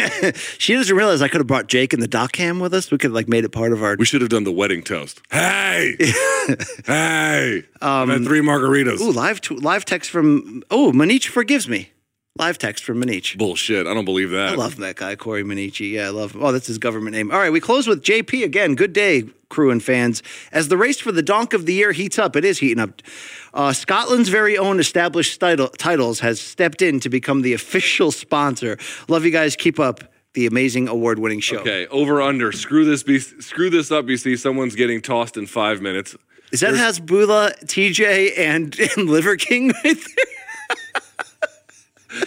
And then that's you blowing the bagpipes, and it says, "Adopted by the Welsh. I'm the Duke of Dookie." Yes, yes. And then who's riding the dragon there? That's Jay. Oh, up on the that's that's web scream. That's web scream right there. Web Scream riding the dragon, and Dean's riding the other one. Yes. And then it's Jay at the bottom, Alan W. Who's Alan W? The French, uh, the French sex pest. What's his name again? Oh, Alan Appleton. Oh, yeah, that's Appy, David Appleton. Yeah, Appleton, and then And of Danger course, Mouse. Danger Mouse there. And then Uh, Alan W. Yes, okay. That is fucking hilarious. By the way, once again, blowing a vape, just looking like white trash piece of shit over And he there. even put his wife Dawn in the castle over there, like Rapunzel in the corner. So that's uh, that's well well done there. This is very well done. from JP. Trying, he's making his move. Appy's in this running. Um, Christian DeGarro put us on his dick. Remember that, Listen, there's no advertiser we won't just absolutely show. I mean, let's just be very dude? If if Christian DeGarro, um, we love that guy. We met him at our live show. If he ever wants us to coach Latori him, to corner him I'd do it. with an MK Doc Cam present. Yeah. I will tell you, like, I would never ever want to corner a fighter for a pro fight. I don't think that I am capable of doing that. I bet I could do okay in an amateur fight. I bet I can do okay. You could give him the technical advice, and I'll just like massage his shoulders and like encourage him and shit, right? Dude, I want you to be like weird with like the ice bag. Just put it on his balls. For Yo, no what if I get like some like a needle under here, like fill it with TRT, and then in between rounds, I'll just like pretend I'm massaging him, but I'm really injecting him with just like straight, just you know, rocket fuel. and then just like a little bit of meth. Yeah, yeah, yeah. I'll, I'll lace it with fentanyl. No, no. Uh, let's remind everyone 3 p.m. live today. So, like in less than two hours, we're going to be right back here with a live UFC 281 pregame preview. The Iceman, Sir Charles, Chuck Mindenhall will be here. It'll be a lot of fun. And then we're going to have another live, not show, but we're going to react to today's press conference in the evening. Say his right full name: here. George Charles Mindenhall the Fourth. Is he? He revealed that on our RSD episode with him. I must have blocked that out. You block out a lot of good stuff, but Uh, all right. But of course, reminder Showtime.com is the label that pays. You get a 30 day free trial. If you like it, you can keep it. If not, you can bounce morningkombat.store to get all of the merch. You heard about the email address, morningkombat at gmail.com. Thanks to all of our sponsors, Established Titles, AG1, let's see, uh, Money Lion, DraftKings, and everyone else under the sun. BC and you can purchase this hat at the uh, myth.com and Boston Scally Chuck Mindenhall edition had It, it's very comfy, so purchase that as well. My final thoughts are this: It's 281 Fight Week. We've already given you a lot of great stuff. Go to youtube.com slash morning kombat. See my chat with the Carla Esparza. See Luke's incredible, lengthy sit down with uh, Israel Adesanya and uh, at Shaq You don't MMA have there to be racist. At Shaq MMA there on Twitter, on YouTube to check out all of his great content as well. CBSSports.com. We got a lot of good stuff coming at you this week. It's UFC 281 Fight Week, and MK is here. It's we are in this bitch, and we are going to impregnate this. Um, We're to face fuck this fight week.